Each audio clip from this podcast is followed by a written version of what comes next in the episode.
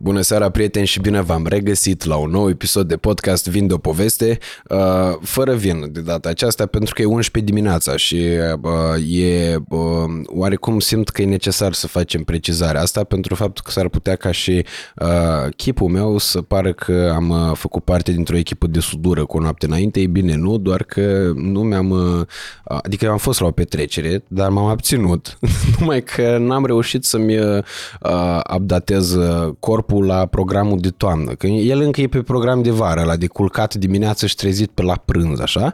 Uh, drept pentru care uh, am uh, demarat tot ce era necesar pentru a putea să intru în starea necesară unui podcast și mă bucur că mă resimt, că resimt starea respectivă.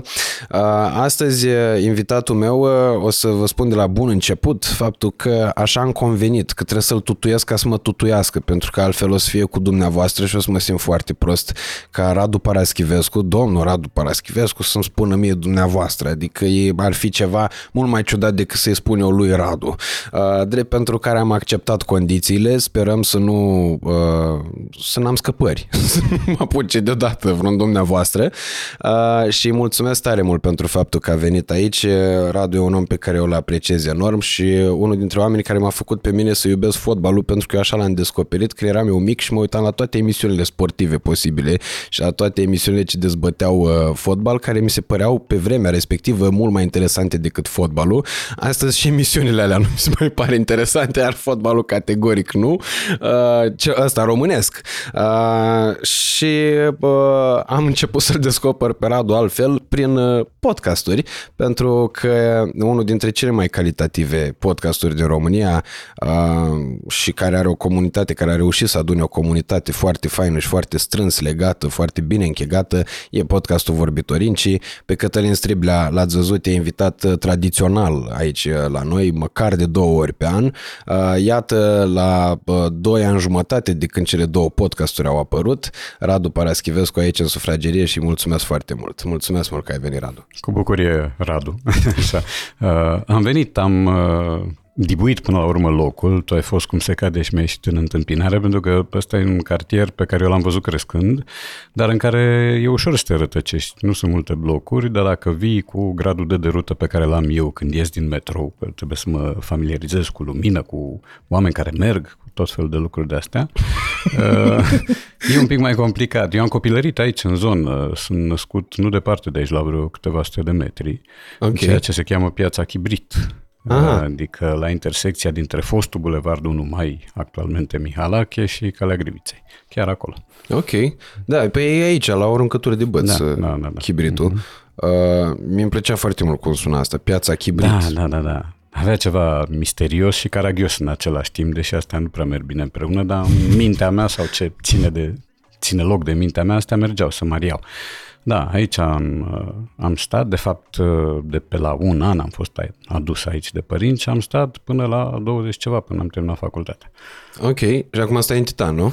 Acum stau în Titan, uh, m-am mai mutat între timp, am fost ba în afara Bucureștiului, după facultate am avut repartiție în județul Timiș, în ceva care era comună pe atunci, acum e oraș, sau cel puțin așa crede despre el, în Făget, unul dintre făgeturile României, că sunt vreo 6-7, Uh, am mai stat și prin Ghencea o vreme, chiar vis-a-vis de stadion. Am prins momentul decembrie 89 acolo cu tancuri care mergeau pe asfalt dimineața la 5. Foarte plăcut. Așa. Uh, am mai stat și într-un cartier învecinat cu titanul care se cheamă Ozana. Asta habar n-am. Uh, este spre A2 Ah, ok. Da, intimii spun locul pe unde intră vântul în București. Uh, da, nu e ceva pitoresc, am stat vreo 8 ani acolo și sunt uh, de vreo 32 de ani, dacă mă gândesc bine, în situația de a sta la etajul 4 din 4 fără lift și de a face un fel de cardio involuntar care ci că m-ar ajuta, mă rog, sper să ajute. Păi n-are cum să ne ajute, pentru că... și eu n-am încotro, adică trebuie da. să urc cumva. Mm. Uh, dar e bine, e, aici în Titan e o zonă verde, e ok, nu sunt localuri în apropiere, nu sunt surse de zgomot, pe mine asta mă crispează, adică eu sunt un om care evoluează în registrul discreției. Nu-mi place să vorbesc tare, nu-mi place să se vorbească tare în prezența mea, nu-mi place urletul, prefer surdina. Câteodată e păguboasă opțiunea asta, dar de obicei mă ajută. Mie Titanul mi se pare unul dintre cele mai frumoase, dacă nu chiar cel mai frumos cartier al Bucureștiului.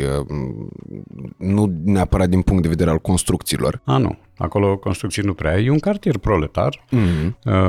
care are cam toate trăsăturile unui cartier, hai să nu zic periferic, semi-periferic, dacă există cuvântul, dar care e igienizat bine, cu excepția unei bucăți din parcul Iore sau Alexandru Ioan Cuza sau cum să o chema. Acolo e un litigiu, un curs de desfășurare și zona aia este negospodărită, este... Pf, chiar arată urât. În rest, însă, nimic de reproșat.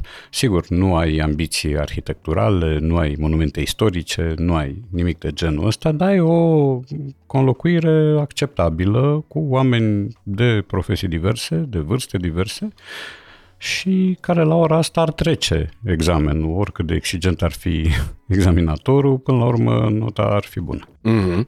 Eu am stat acolo, adică Andrei locuia acolo în, mm-hmm. în perioada în care venisem eu la uh, Pro FM uh, și singurul dezavantaj pe care Titanul avea din punctul meu de vedere uh, era distanța față de uh, alte puncte de interes. De exemplu, când mă întorceam de la sediu Digi, de, la, uh, mm-hmm. de pe Panduri până în Titan, da. era efectiv o călătorie ca și cum uh, era exact ca și cum aș fi mers la mare, adică da. durată tot pe acolo era. Acum că nu era finalizat nici metrou e, acolo. Aia, aia. Uh, eu m-am obișnuit între timp da, s-a și finalizat magistrala 5, uh, dar de la mine am metrou până la eroilor și de acolo trec pe magistrala cealaltă, prin urmare 40 de minute cu tot cu mersul pe jos, uh, înseamnă o seminavetă, nu o navetă mm-hmm. 100%. Însă cunosc și combinații mai complicate de ajuns dintr-un punct în altul al Bucureștiului. Adică Asta da, deja da, pentru da. mine nu e chiar răsfăț. Eu n-am mașină și dacă nu mi-am luat până acum, e puțin probabil să-mi iau de acum încolo. uh, și așa că profit de metrou, citesc, mai fac poze cu diversi amatori, am făcut și astăzi vreo două. E, uh, da, e ok, e ok, nu mă plâng și Titanul, într-adevăr, pare departe de alte puncte de interes, dar are legături cam cu toate, adică ai legături directe, transport direct spre aeroport, spre gară, spre centru, spre și de toate tipurile, și metrou, și autobuz, și tramvai, tot ce vrei. Spuneai despre asta că uh, mai citești în metrou. Uh, țin minte și acum, uh, cred că sunt vreo 5 ani de atunci, dacă nu mă înșel, uh, poate puțin mai puțin decât 5 ani. Uh, ce m-a impresionat pe mine foarte tare, cred că a fost prima dată când te-am văzut în carne și oase, adică când nu mai apărea în televizorul meu, ci în da. Uh, câmpul meu vizual uh, fizic. Era mult mai multă carne da. atunci. Uh, țin minte că erau holurile alea la, în sediu Digi Așa. Uh, și erau balcoanele alea ca o cușcă, așa, în care lumea mm-hmm. ieșea să fumeze. Da, da, Acum am înțeles că s-au interzis, că nu, nu-i mai las pe oameni să fumeze acolo. Cu excepția excepțiilor. Așa. Așa. mai sunt mici legaliști care mai încalcă vesel consemnul. Și uh, tu veneai dimineața, aveai o pastilă la, în cadrul matinalului, când era și Cătălin da, la matinalul da, da, da, DGFM. Da. Mm-hmm. Și era foarte impresionant atât pentru mine cât și pentru colegii de țigară faptul mm. că tu citeai da. înainte să intri în, uh, în da, emisiune. El m-a și pozat odată Cătălin și m-a făcut de rușine pe Facebook. Așa, da, ți minte da. și postarea, da. Da, da, da. da. da. da. Eu pe atunci nu știu dacă aveam Facebook. Cred că eram stalker, foloseam parola al cuiva, dar între timp mi-am făcut, am, m-am făcut băia mare. Da, pentru că ăsta era un timp uh, pe care mie îmi plăcea să-l petrec așa, deci nu din fason, nu ca să mă dau mare, nu, pur și simplu, asta e o formă de respirație pentru mine, adică lucrând în domeniul ăsta și știind că viața e finită și știind cu fiecare zi care trece că am mai mult timp în spate decât în față, îl gospodăresc timpul cum, cum mă pricep mai bine. Și așa se face că mă duceam în alveolele alea și stăteam la citit. Da, aveam la început am avut o pastilă la radio, pe urmă s-a schimbat un pic formatul și Cătălin m-a cooptat în matinal cu drepturi aproape egale și aproape de pline, ceea ce fac și acum fără Cătălin, adică două prezențe în matinal, lunea și joia de dimineață, ceea ce e pe de o parte onorant, pe de altă parte complicat pentru că e greu să fii deștept la ore fixe. și anume tot timpul. Și dimineața. nu ți iese dimineața, da, adică eu nu sunt matinal, uh, sunt uh, mai degrabă nocturn și atunci când sună ceasul, primele gânduri nu sunt cuvincioase, să zicem așa. Da, mie mi se pare absolut admirabil pentru că la un moment dat am avut o uh, discuție cu Cătălin anul trecut în care uh, îi povesteam despre faptul că ar fi mai bine ca vorbitorii în ce să nu mai fie o dată la două săptămâni și să fie săptămânal și uh, el a ridicat atunci problema programului tău și a spus, zic, bă, domne, totuși Radu are o vârstă odată și a doua oară are un program foarte încărcat pentru da. că uh, nu de puține ori se întâmplă să te văd uh, seara la uh, miezul nopții când se termină Champions League-ul da. uh, și a doua zi dimineață tu să fii la DGFM, uh-huh. Mhm. uh, printre astea să mai ai vreo lansare de carte, după care uh-huh. uh, mai nou aveți conferințele vorbitorincii, da, pe care da, da. ai spus tu într-un podcast că e prea pompos să le numim conferințe, deci da, să zicem întâlniri. întâlniri. Întâlnirile, da. Tocmai am făcut una la ora de în weekend. Uh-huh.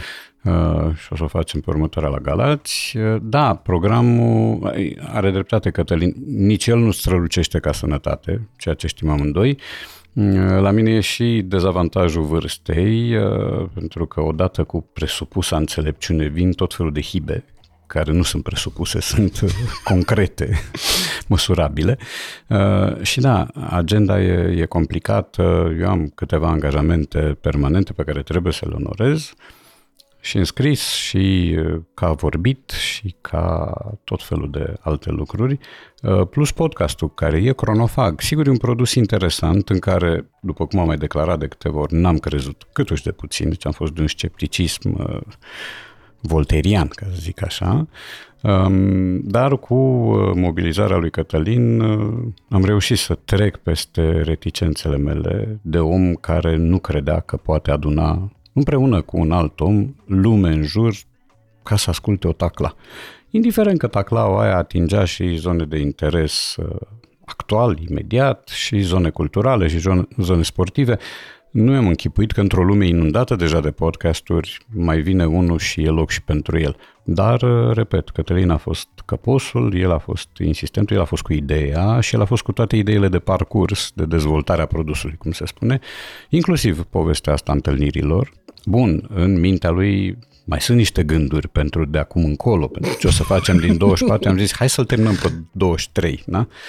Uh, o să avem cele patru întâlniri de sfârșit de lună Galați, Cluj, Iași, Timișoara și după aia mai vedem. Uh, și continuă podcastul tradițional mm-hmm. din două în două săptămâni și, într-adevăr, o dată pe săptămână ar fi fost imposibil.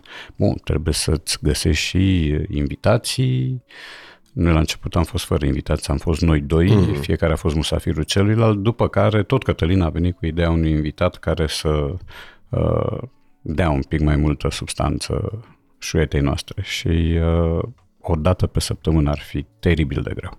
Mi îmi plăcea foarte mult și când erați doar voi doi uh, în uh, faza incipientă a proiectului, uh, mai ales pentru faptul că discuția avea un ritm atât de bun și totodată coerent, dar uh, țin minte că era audio în primă fază, nici măcar mm-hmm. nu avea video N-avea. și mă liniștea teribil de mult, adică seara stăteam și ascultam uh, podcastul respectiv. Uh, ulterior aveați niște uh, produse alimentare pe care le aduceați. Da, am făcut de câteva ori povestea asta, uh, până când Cătălin și-a dat seama, unu, că nu e printre cei mai sfrijiți oameni de pe planetă, doi, că nu avem cum să bem pentru că el are de mers cu mașina. La mine e simplu. Și pentru metrou poți să bei oricât. Te lasă. Te lasă. Dacă nu te clatini, e ok. Și eu nu mă clatin. Um, dar am avut câteva episoade așa cu, cu masa plină. Uh, dacă am venit cu tot felul de mezelăraie din Banat și uh, brânzeturi din Normandia, întâmplător, mm. ni s-a spus ce e ciocoismul ăsta caloric. Uh, păi, uh, vorbiți sau molfăiți? Că se aude disgrațios. Dacă n-a mai venit cu așa ceva, au fost două, trei voci care au spus, păi și așa, pe uscat, pe burta goală, adică nici așa nu bine și așa e rău. E, însă de la o vreme am devenit mai, mai ponderați, adică bem apă, bem cafea, suntem uh, nesărați Înregistrați de-a dimineața. Înregistrăm când putem, adică în funcție și de programul lui Cătălin și de al meu. Câteodată înregistrăm dimineața, câteodată după masa. Trebuie să ne pliem și pe programul invitatului. O să vină invitat uh, săptămâna viitoare Cristian Măcelaru, care e directorul orchestrei din Paris, orchestrei sinfonice din Paris și directorul de onoare al festivalului Georgenescu, care se desfășoară chiar acum. Uh, păi, de la aeroport, îl ia cineva și îl aduce direct la noi în podcast și atunci noi trebuie să organizăm podcastul în funcție de prezența lui uh, în studio. Prin urmare, începem noi pe la 1 jumate, 2 poate și dacă vine la 2 jumate, când vine atunci îl luăm și facem interviu cu dumnealui și după aia facem restul. Uh, altă dată se întâmplă traficul din București, fiind cel pe care îl știi foarte bine, uh, se întâmplă ca invitatul să anunțe că vine la 3 să ajungă la 4 sau la 5. Asta e, mm-hmm. noi ne vedem de treabă. Uh, și povestea asta e greu de încadrat ca timp, pentru că teoretic ar trebui să fie vorba de 3 ore, 3 ore și ceva. Practic poți să stai și 5. Mm-hmm. Bine, noi am făcut o alunecare, un, am avut un derapaj când eram numai audio și când la un episod am petrecut 10 ore împreună pentru 40 de minute. De... Am avut și două meciuri, între timp am mai și mâncat, am mai și băut, ne-am cinstit și a fost mult mai puțină vorbărie decât uh, uitat la televizor, ba la arsenalul lui, ba la realul meu Uh, da, țin minte că până la urmă produsul a fost coerent, uh, deși au apăsat caloriile pe noi, deși cifra octanică a vinului începuse să facă simțită, ce a ieșit n-a ieșit rău. Da. Da, nu, asta e fascinant la, la podcasturi. Iar de fiecare dată când Cătălin a venit aici, niciodată nu s-a terminat uh, întâlnirea prea devreme. Mm. Adică mm, okay. de obicei mai urma un podcast după podcast. Ah. numai că nu mai aveam uh, sursele audio-video. Mm-hmm. Erau, uh, totul era ad hoc. Era ca o ah. întâlnire vorbitorinci la care mai participa și Nenciu. Ah, ok. și atunci uh, nu ne doream uh, să se termine prea uh, curând. Uh, la fel cum uh, nu mi-am dorit să termine prea curând nici prima întâlnire vorbitorii, ci singura la care eu am luat parte, mm-hmm. cea de, de la, București, de la Obor. Da, de la Obor, de la Molul Veranda. Mm-hmm. Uh, cred că sunteți primul podcast care face treaba asta, sau mai făcut podcasturi cu public între mm. timp. Am primit și o solicitare de a face ceva de genul ăsta bă, în perioada următoare, vedem dacă se va concretiza sau nu, în dulcele bă, stil românesc. Dar ceea ce mi s-a părut absolut fascinant e că publicul la voi era interactiv, adică am mai văzut uh-huh. conferințe la Ateneu, spre exemplu, cu diversi speakeri, cu diversi oameni din diverse domenii care veneau să dezbată anumite probleme. Uh-huh. În schimb, nu era nimic atât de interactiv cum a fost la voi, adică o discuție deschisă cu publicul, în care publicul putea să pună întrebări, în care putea să adauge completări și vreau să te întreb despre cum uh, stabiliți uh, temele de discuție din cadrul conferinței, întâlnirilor da. vorbitorinci. Cum stabilim și sumarul, stăm de vorbă la telefon sau prin mesaje, dar la telefon că e cel mai simplu. Uh, și venim cu ideea, adică există deschidere din partea ambilor, totul este ca tematica asta să se ordoneze în jurul unor valori, al unor concepte vehiculate, dacă nu chiar traficate prin România, al unor uh, uh, noțiuni care sunt încă relativizate de societate și care n-au intrat în mentalul nostru așa cum ar trebui. Um, nu sunt neapărat lucruri strict uh, românești. A episodul la care a fost întâlnirea la care ai fost tu, am vorbit despre corectitudinea politică și mijloacele de malformare, de deformare a artei, care e o chestiune care nu privește doar România sau privește abia în al 18 la rând România, ea a început din altă parte. După care ne gândim, mai ce ar fi de interes pentru public, care ar fi temele la care, cu care publicul să rezoneze și la care să aibă ceva de spus. Pentru că ideea este nu să mergem noi într-un oraș și să ne audă lumea vorbind, pentru că asta se face la podcast. Interesant este să-i auzim și noi pe ei. Interesant este să fim într-un dezacord afabil și întemeiat pe argumente, nu pe altceva. Uh, și așa ne alegem temele. Deci mi s-a părut la a doua întâlnire de la Brașov, eu am propus euroscepticismul și am spus, mă, cum o țară eurofilă și care aștepta cu atâta nerăbdare să intre în Uniunea Europeană, devine după niște ani și sigur după niște evenimente, devine eurosceptică în toate sondajele sau în majoritatea sondajelor. Cum se face trecerea asta de la entuziasm la apatie și chiar mefiență? Uh, Cătălin a venit pe urmă la Bacău la a treia întâlnire cu propunerea de a discuta despre ce mai înseamnă Moldova astăzi în România. Ce a însemnat ca moștenire culturală, socială, demografică și de toate tipurile, ce înseamnă acum.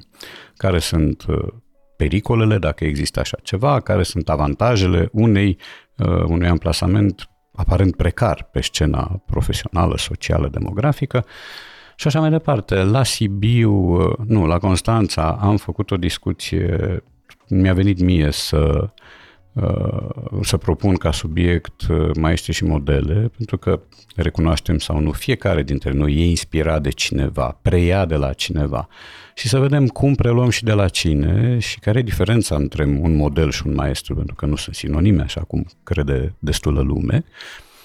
Pe urmă am beneficiat de o invitație la Sibiu, la Festivalul Muzica Ricercata, făcut de Gabriel Bebeșela, care este un om absolut fenomenal tânăr de tânăr, că eu, mă rog, vorbesc de la catedra vârstei mele, cel un om sub 40 de ani, foarte tânăr, nerușinat de tânăr pentru câte face și care ne-a invitat la Sibiu la muzica ricercata să mergem cu întâlnirea cu public în cadrul acestui festival. Și am ales o temă legată de muzică, de granițele pe care le trasează sau nu muzica între noi, dacă există un hiatus între generații marcat și prin opțiunea muzicală, lucruri de genul ăsta. Și acum la Oradea, tot eu am propus uh, povestea cu, despre care am discutat și care a făcut uh, destule valuri.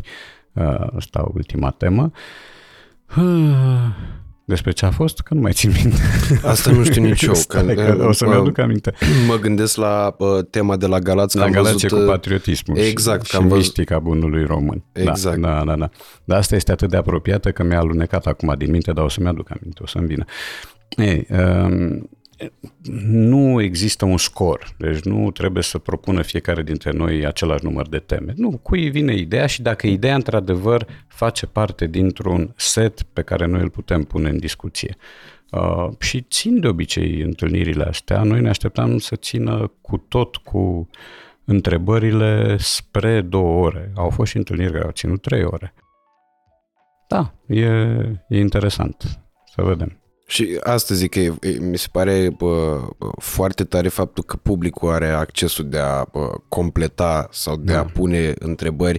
Adică, Ah, iartă-mă, mi-am adus aminte. Mândria ok. și prejudecata la români. Despre Ah, asta ok. era. Despre prejudecățile noastre, despre mândria de a fi român, care este unul dintre cele mai flașnetate enunțuri din mentalul colectiv al ultimelor decenii. Oarecum o legătură și între bă, bă, tema de la bă, E o mică Galați, legătură, da. Mhm. Pentru că, într-adevăr, e un fenomen. uh, În momentul în care am văzut uh, postarea cu promovarea întâlnirii uh, de pe contul lui Cătălin, am zis, zic, bă, uite, voiam să încep cu chestia asta cu politically correctness-ul, uh, pentru că mi-au rămas chestiuni în minte de atunci pe care uh, aș fi vrut să le dezvoltăm și îmi doresc în continuare de altfel, uh, mai ales că s-au întâmplat chestiuni legate de politically Da. correctness în România. Dacă cineva, asta vorbeam cu uh, colegul meu uh, Andrei, ziceam, zic, bă, dacă cineva a fost plecat o lună din țară, dar o lună în care să-și fi închis orice legătură, deși e complicat să faci Da. asta în 2023, să ne imaginăm că pleca, nu știu, la munte cu cort o lună și se întoarce acum uh, și deschide televizor, deschide bă, presă, deschide bă, site-uri de știri și așa mai departe, uh, e uh, șocat, se gândește că a lipsit ani. Pentru că luna asta, august, dacă stăm bine să ne gândim, noi în momentul în care înregistrăm acest episod, uh, oameni buni, suntem în, uh, parcă a fost primarul Șpagoveanu, oameni buni, suntem în data de 30 august și dacă stau să-mi aduc aminte, dau timpul înapoi doar cu 30 de zile sau chiar mai puțin, luna asta a început cu uh, un scandal ce părea de o gravitate imensă, cel cu gheboasă de la Antold, Da. Și între timp, uh, parcă uh, a fost ca un făcut să ni se arate că există probleme mult mai grave O, o, da. decât tot ce s-a întâmplat acolo. Și aș începe cu chestia asta, cu politically correctness ca după aia să ajungem uh, într-un final și la discuția despre naționalismul, care mie mi se pare că e foarte prost înțeles într-o proporție covârșitoare și chestiunea asta ne și cauzează foarte mm. mult. Mhm. Da. Uh, political correctness a început, ca multe alte lucruri, dintr-o intenție bună. și tot ca multe alte lucruri a ricoșat uh, neplăcut, uh, defavorabil, cu urmări complicate. Adică dacă îl cauți bine și comunismul plecase dintr-o intenție bună sau cel puțin declarativ, el avea o idee pozitivă în miezul lui, știm foarte bine care sunt consecințele. Adică să te ferească Dumnezeu de binele de răul făcut în numele binelui. Mm-hmm. Da? Multă lume vrea să facă bine și face exact opusul. Um, inițial, mișcarea a fost văzută ca o formă de evitare a exceselor vătămătoare.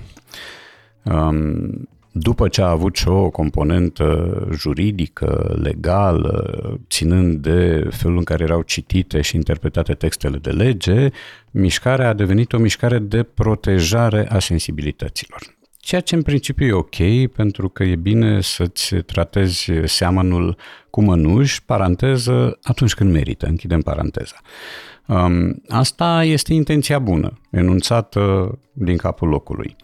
Ce s-a întâmplat ulterior a fost o deraiere totală, în așa fel încât uh, consecința primă a fost castrarea limbajului, a expresiei, a nuanței, scoaterea nuanței uh, în afara setului de valori acceptate și transformarea discuțiilor într-un soi de pastă informă din care fiecare alegea ce avea chef să aleagă și Mm, și care nu-i putea da un chip uh, convenabil. Um, și excesele sunt de multe feluri. Sunt uh, din câmpul literaturii, din câmpul gândirii, din câmpul uh, campusurilor universitare, al mediului universitar, al teatrului, al filmului, uh, s-a ajuns la orori. S-a, bine, orori uh, cu ghilimele cuvenite. Mm, uh, adică s-a ajuns la contextualizarea filmelor, s-a ajuns la rescrierea anumitor texte sau cel puțin la intenția de a le rescrie, ceea ce este gravisim. Nu poți colabora cu un autor fără să-i cer voie, iar dacă autorul e mort, nu prea ai cum să-i cer voie. Uh, s-a ajuns la falsificarea unor uh, opere opere, unor produse de operă, mai bine zis, s-a ajuns ca în Carmen victima să devină ucigaș, se fac lucruri absolut uh, sinistre. S-a ajuns să se schimbe titluri, da? pentru că un cuvânt devine infamant pentru simplu fapt că l arăți cu degetul, cuvântul negru, care din punctul meu de vedere nu are nimic infamant, um, a ajuns să fie evacuat din titlul 10 negri mititei. Să se propune and then there were none sau ceva de genul ăsta. Cinste celor care au revenit asupra titlului inițial și au spus, dar era Ten Little Niggers, adică erau niște statuete, ce aveți cu, cu cartea asta, care în fond este, cred, poliseul cel mai bun din istoria literaturii. Uh, și așa se face că s-a ajuns la niște mecanisme de deformare și de castrare în același timp. Și uh, asta nu mai e artă. Arta asta cu toate precauțiile și surdinele și uh, uh, catifelările limbajului, nu, nu mai este artă. E ca și cum mai pune o frunză de dud sau de ce vrea tu pe sexul unei statui. Păi abia atunci intri în chici. Abia atunci devii pornografic. Nudul acela, sculptura aceea n-are nimic pornografic. În momentul în care ai pus o frunză de viță în dreptul sexului, devine pornografică. Pentru că îi uh, mistifică mesajul, opera, puritatea și uh, contribuie la o falsificare. Uh, s-a ajuns la situații de genul unei cântărețe de muzică ușoară belgiană, care între timp a și murit și care ei se care fusese scoasă de pe post cu o piesă care se chema Show Cacao. Da? Ok. Da. Uh, în același timp însă formația Hot Chocolate, care înseamnă show cacao în engleză, n-a pățit nimic. Cântă bine mersi pentru că e compusă din negri. Adică o luăm razna încet, încet, da? Retragem uh, pe aripile vântului și o readucem cu explicații de context. Dar de ce trebuie să dai explicații de context? Atunci de ce nu dai explicații de context și la neguțătorul din Veneția?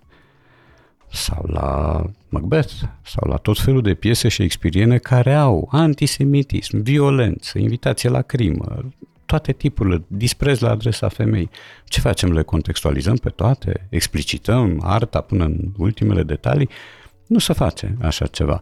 Uh, un profesor uh, universitar, altfel, de literatură engleză, Alan Gribben, uh, a propus rescrierea lui Mark Twain, rescrierea lui Huckleberry Finn, fără cuvinte infamante. Păi ăla nu mai e Mark Twain. Și dacă îți bagi capul în nisip, nu înseamnă că lucrurile alea nu s-au petrecut. Deci nu poți anula istoria, o bucată din istoria unei țări, doar pentru că tu edulcorezi limbajul dintr-o carte. Uh-huh. Uh, profesorul Gribben a spus că fata lui a plâns când a citit Huckleberry Finn pentru că a văzut cuvântul nigger scris de nu știu câte ori și a mai văzut și cuvântul slave, mi se pare. Și a propus rescrierea operei lui Twain fără aceste cuvinte. Ceea ce e o tâmpenie fără margini și sper că nu s-a concretizat uh, proiectul acela. Deci cam așa funcționează corectitudinea politică. Ea are, din punctul meu de vedere, un efect castrator. Eu sunt de acord că trebuie să păstrezi un limbaj decent, trebuie să ai grijă de cel cu care stai de vorbă, să nu-l persiflezi, dacă nu merită, că uneori merită să-l persiflezi, să nu fii agresiv cu el, să nu fii violent. Dar e cazul să lăsăm arta să fie artă. Și așa există uh, forme de, de nebunie care înseamnă dărâmări de statui, aruncat cu vopsea în tablouri, dacă mai venim și cu constrângerile astea absolut ridicole, la un moment dat arta va dispărea, va rămâne în locul ei un uh, produs artificial care nu va mai spune mare lucru. Crezi că există posibilitatea ca politically correctness să aibă la, sau corectitudinea politică, să nu vorbim în neologisme, uh, să aibă la rândul ei parte de o reglementare? E greu de făcut o reglementare. E posibil, dar, dar foarte complicat și depinde și cine o face. Pentru că dacă ai niște tenori ai lipsei de nuanță puși să statueze ce e voie și ce nu e voie și până unde se întinde uh, granița admisibilului și care e spațiul dincolo de care n-ai voie să te aventurezi, nu, nu rezolv nimic. Deci mie mi se pare că arta trebuie, nu știu, poate e o fază doar, da, durează cam de mult faza asta. Uh, mie mi se pare că arta trebuie lăsată în pace.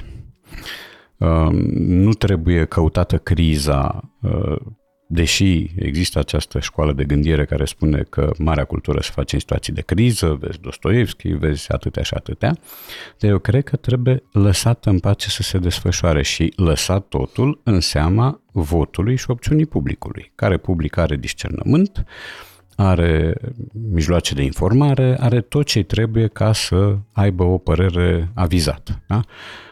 Deci, prevederi legate de corectitudinea politică și de teritoriile în care nu ai voie să, pă- să pășești, mie mi se par la ora asta o utopie.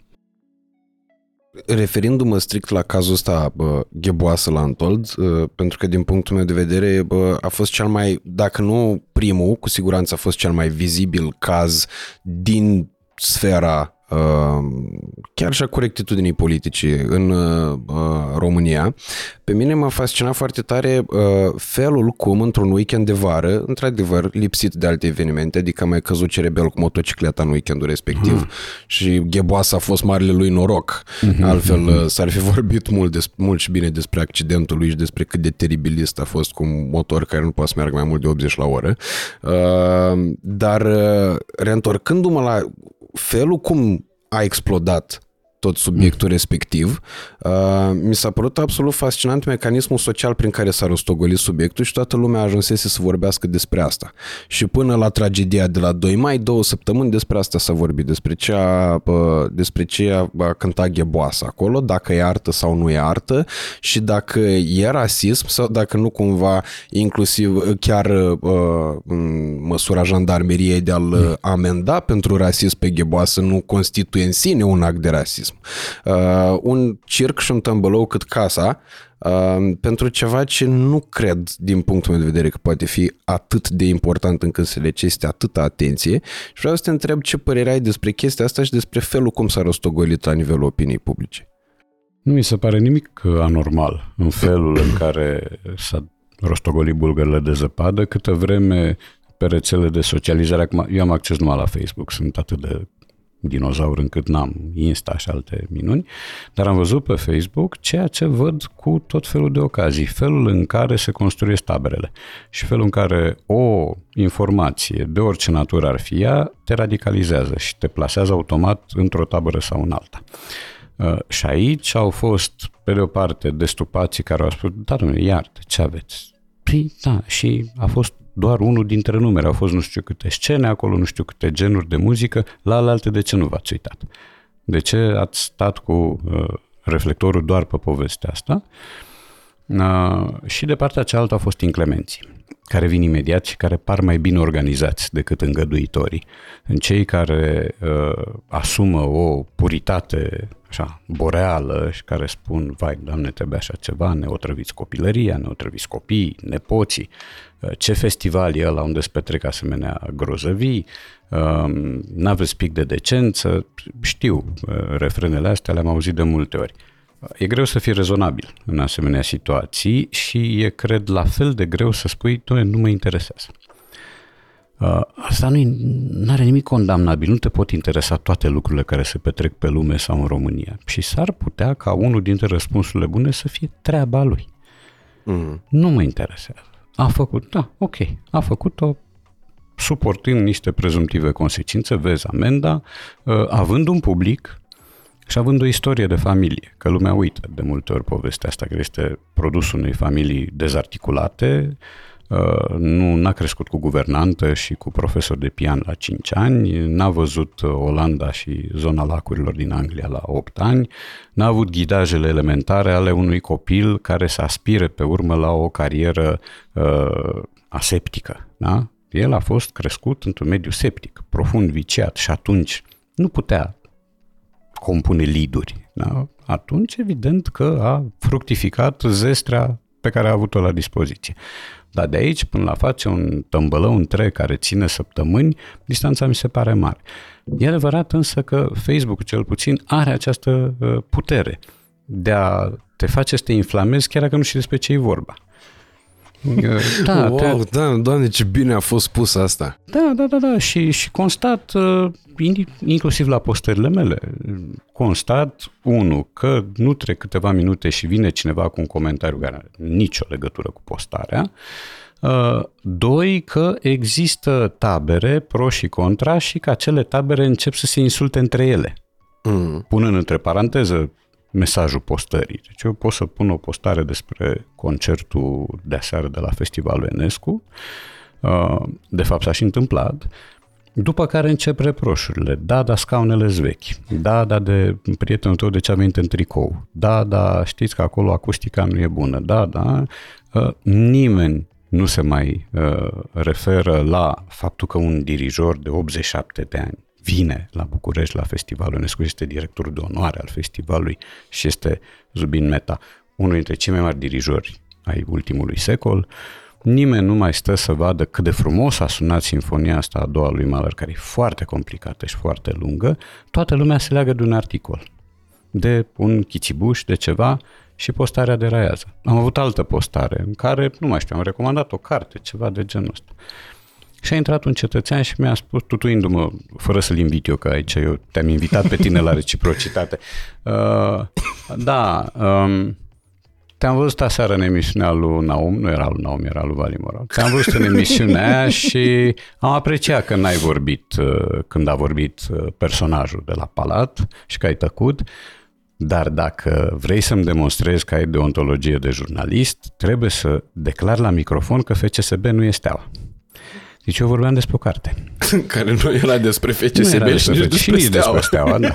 Și eu i-am spus că nu sunt jurnalist, că atât am adus mintea să-i spun și de acolo a plecat alt concert. Și, na, și se ajunge la insulte la un moment dat pe contul meu de Facebook care e spălățel așa, adică care nu invită la uh, orgii și urgii, care încearcă să păstreze un ton ponderat, care vorbește despre lucruri uh, fie caragioase, fie interesante, înduioșătoare chiar, uh, dar care declanșează reacții pentru că e ca pe trotuar. Pe trotuar circulă toată lumea, așa și pe Facebook. Eu odată am avut ambiția asta să văd dacă o postare dintr-o singură literă va declanșa comentarii și am scris un J la o postare, era într-o joi.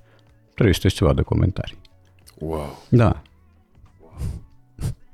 nu mai zic de glumele chipurile proaste pe care le-aș fi făcut. Am făcut una dintre ele care mi-a tras cele mai multe comentarii. Uh, acum 2 ani, 2 ani și ceva, eram în Valencia și am intrat în piața centrală, care este și un monument de arhitectură, o construcție splendidă. Și am fotografiat, că unul care avea 12 kg în plus atunci ce putea să fotografieze, o vitrină cu cârnați și șunci. Și uh, tot felul de orori de astea mezelifere. Și am postat-o pe Facebook cu textul vegetarian din toate țările, uimiți-vă. Nu mi s-a părut util să dau o legendă și să spun, știți, asta e o prelucrare a lozincii proletari din toate țările, uniți-vă. Și o glumă, nu vă inflamați. N-am, n-am avut nici inspirația, nici timpul necesar, pentru că a început să plouă cu mesaje uh, cum că eu sunt un insangvinar și uh, căreia, evident că îi place vânătoare, acum eu detest vânătoare, întâmplător fie spus. Uh, iar pescuitul mă plictisește enorm, adică mai degrabă m-aș uita cum să usucă vopseaua pe un perete decât să pescuiesc. E, dar au fost sute sau peste mii de comentarii uh, că sunt o bestie fără suflet, că știu eu ce se petrece în Uh, combinatele de creștere a puiilor, știu eu ce înseamnă mama despărțită de puiul ei, mi s-au trimis filmulețe din abatoare. Și dacă era în Spania, cel mai probabil carnea era de porc. Da, de... da și serdo. Da. Uh, deci mi s-au trimis filmulețe cu abatoare, am fost făcut în fel și chip și nu, nu mă regăseam, mă uitam și mă cu oamenii ăștia totuși. Alta m-a întrebat o doamnă, m-a întrebat dacă eu, așa în ipocrizia mea evidentă, uh, invit la desfrâul ăsta pe bază de carne, dar țin post. Și a spus, nu țin post, pare rău. Zic, nu țin post și nu are nicio legătură cu ce vrea unul sau altul să mănânce. Poate să mănânce omul ștevie toată viața sau poate să mănânce ceafă de porc toată viața. Îl privește organismul lui. Nu dau rețete, pur și simplu am făcut o glumă. Uh, dacă atât ați înțeles din gluma asta, mă rog să fiți sănătoși. Dar, repet, a fost postarea uh, cea mai garnisită din punctul de vedere al reacției. Eu nu m-aș fi așteptat niciodată la chestia asta. Adică uh, am văzut cum funcționează Facebook-ul, am văzut cum funcționează în general uh, rețele de socializare pentru că fiecare are algoritmul ei practic. TikTok-ul mai are treaba asta cu certurile în comentarii mm-hmm. care favorizează creșterea engagementului postării. Da, da, da. Uh, dar uh, nu, nu mi-aș fi imaginat niciodată că la o postare de la festivalul Enescu poate ajunge la așa ceva sau de la o postare cu o carte se poate ajunge la FCSB și Steaua. Da, da, da, da, da. da. pentru că omul vrea să își spună punctul de vedere și nu are unde anume și zice, asta e că a dat o postare. Despre ce? Despre Albert Camus. A, nu contează. Noi zicem aici, n-a fost offside la X. Ăla de lângă tine e un mizerabil. Uh, da, uh, nu mai zic colegi de-ai mei din, uh, de la emisiunile de sport de la Digi, primesc amenințări cu moartea, adică la mine e simplu. Eu sunt, oricum, eu sunt diletant, eu sunt din afara fenomenului, mă invită acolo, le-am spus chestia asta, zic, motivul pentru care mă invită la emisiunile de fotbal e că știu mai multe cuvinte, nu că m-aș pricepe la fotbal. Eh, uh, și cred, cred chestia asta. Dar alți oameni care sunt ziariști sportivi, unii și-au închis contul de Facebook pentru că au fost amenințați că o să li se scoată ochii cu, nu mai știu ce, cu ochelarii, cu ceva una din bretele, brețele cu de ceva ochelari. cu care scoți ceva. ochii în mod normal. Nu, normal așa se face acolo în cartier. Uh, alții primesc, dar deja sunt senini, deci au ajuns în faza zen, nu-i mai sperie faptul că sunt amenințați, că li se, să se dea foc la casă, că o să se ocupe de fată, de nevastă și ca în filmele cu mafioți parodici. E, uh, dar uh, la mine deja lucrurile sunt uh, flaușate pe lângă ce se întâmplă cu alții. Și uh, ajung să mă întreb, bă, eu chiar ăsta o fi, pentru că ideea este că tu nu ești cine crezi tu că ești, ci uh, ce, felul în care te percep ceilalți. Și mă întreb, bă, oare chiar așa sunt perceput? Ca un sangvinar care invită la desfrâu calorii, ca un om a cărui pasiune nemântuibilă este fotbalul, om care nu mai face altceva. Uh, nu, evident, uh, publicul e de mai multe feluri, are multe paliere, dar uh, impactul cel mai mare îl are televizorul, încă îl are televizorul și mai ales povestea asta cu, cu fotbalul. Uh, eu sunt uh, acroșat și prin pietre, mă duc la piață să-mi cumpăr, nu știu, ardei, ceva de genul ăsta. Ce facem cu Dinamo? Dar nu, fără bună ziua, fără...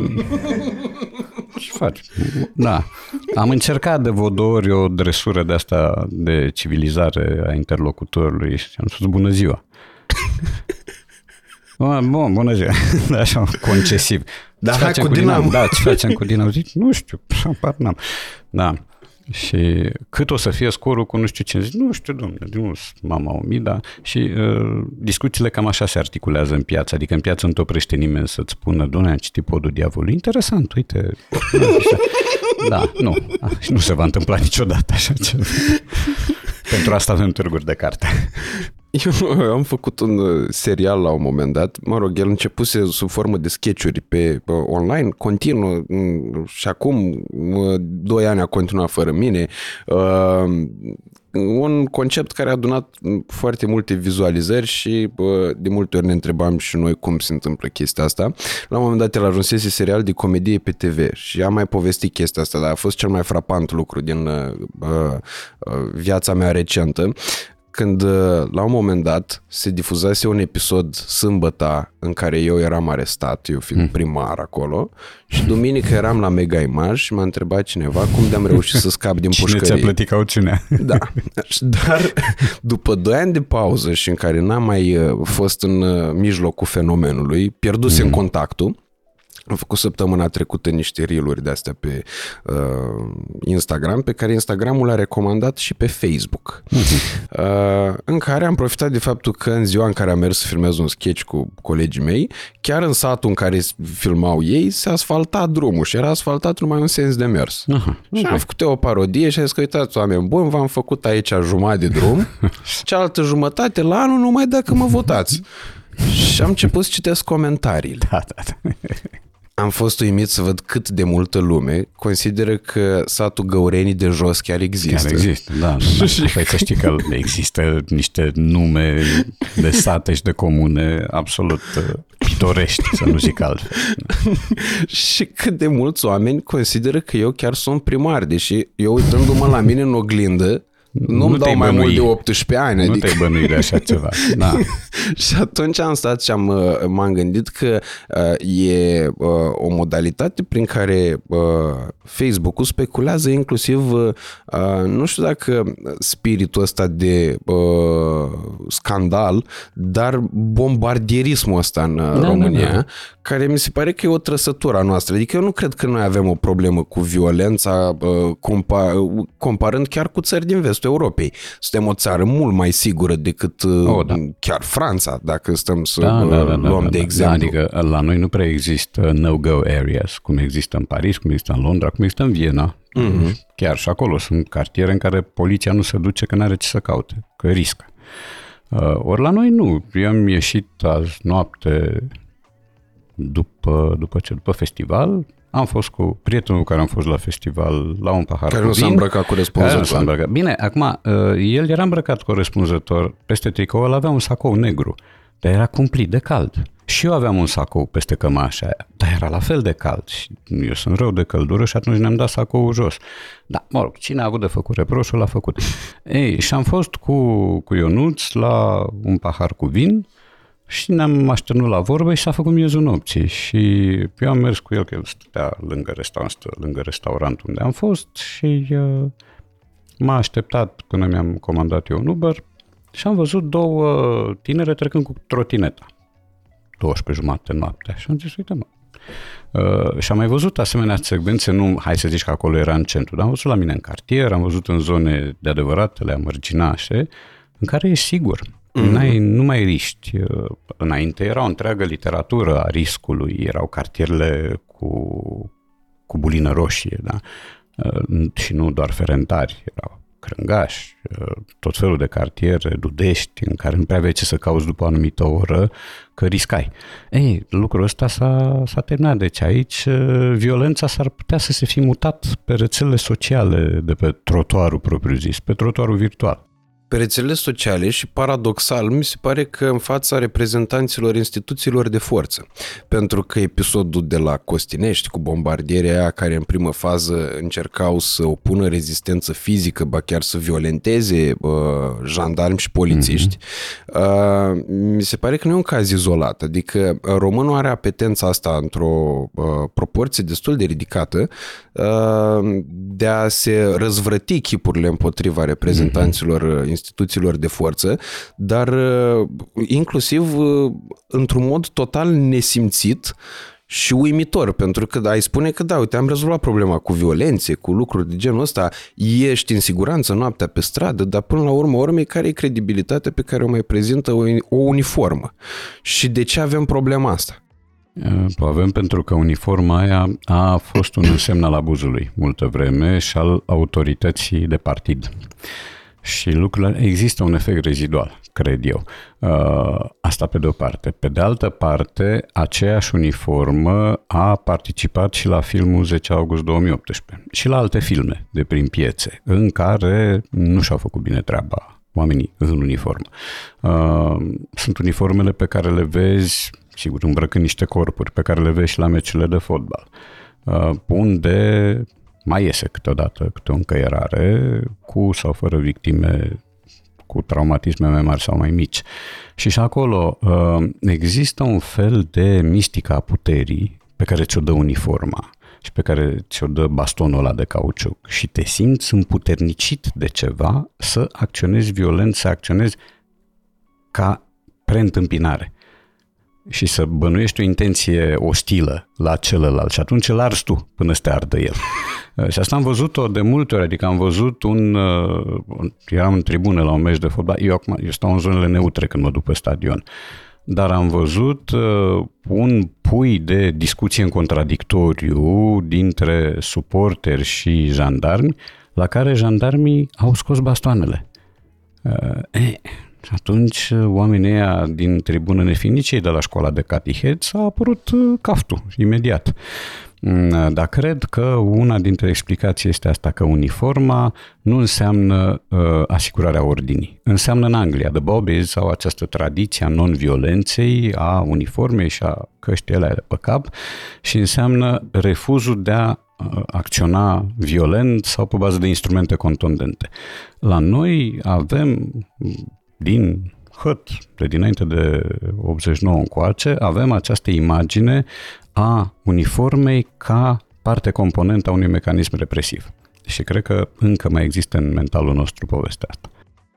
Ți se pare că a devenit mai mult ca niciodată o modă să încalci și să nu respecti reguli?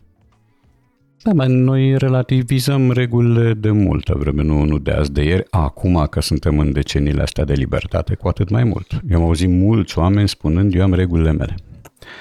Uh, sau am reguli pe care le respect și reguli pe care nu le respect. De ce? Pentru că regulile pe care le respect sunt bune, în paranteză bune pentru mine, okay. celelalte sunt proaste, în paranteză proaste tot pentru mine. Adică nu-mi convine respectarea lor. Uh, și de aici uh, atitudinea asta de frondă, de nesupunere, de ignorare a regulilor. Eu am avut în familie un unchi care avea codul lui rutier.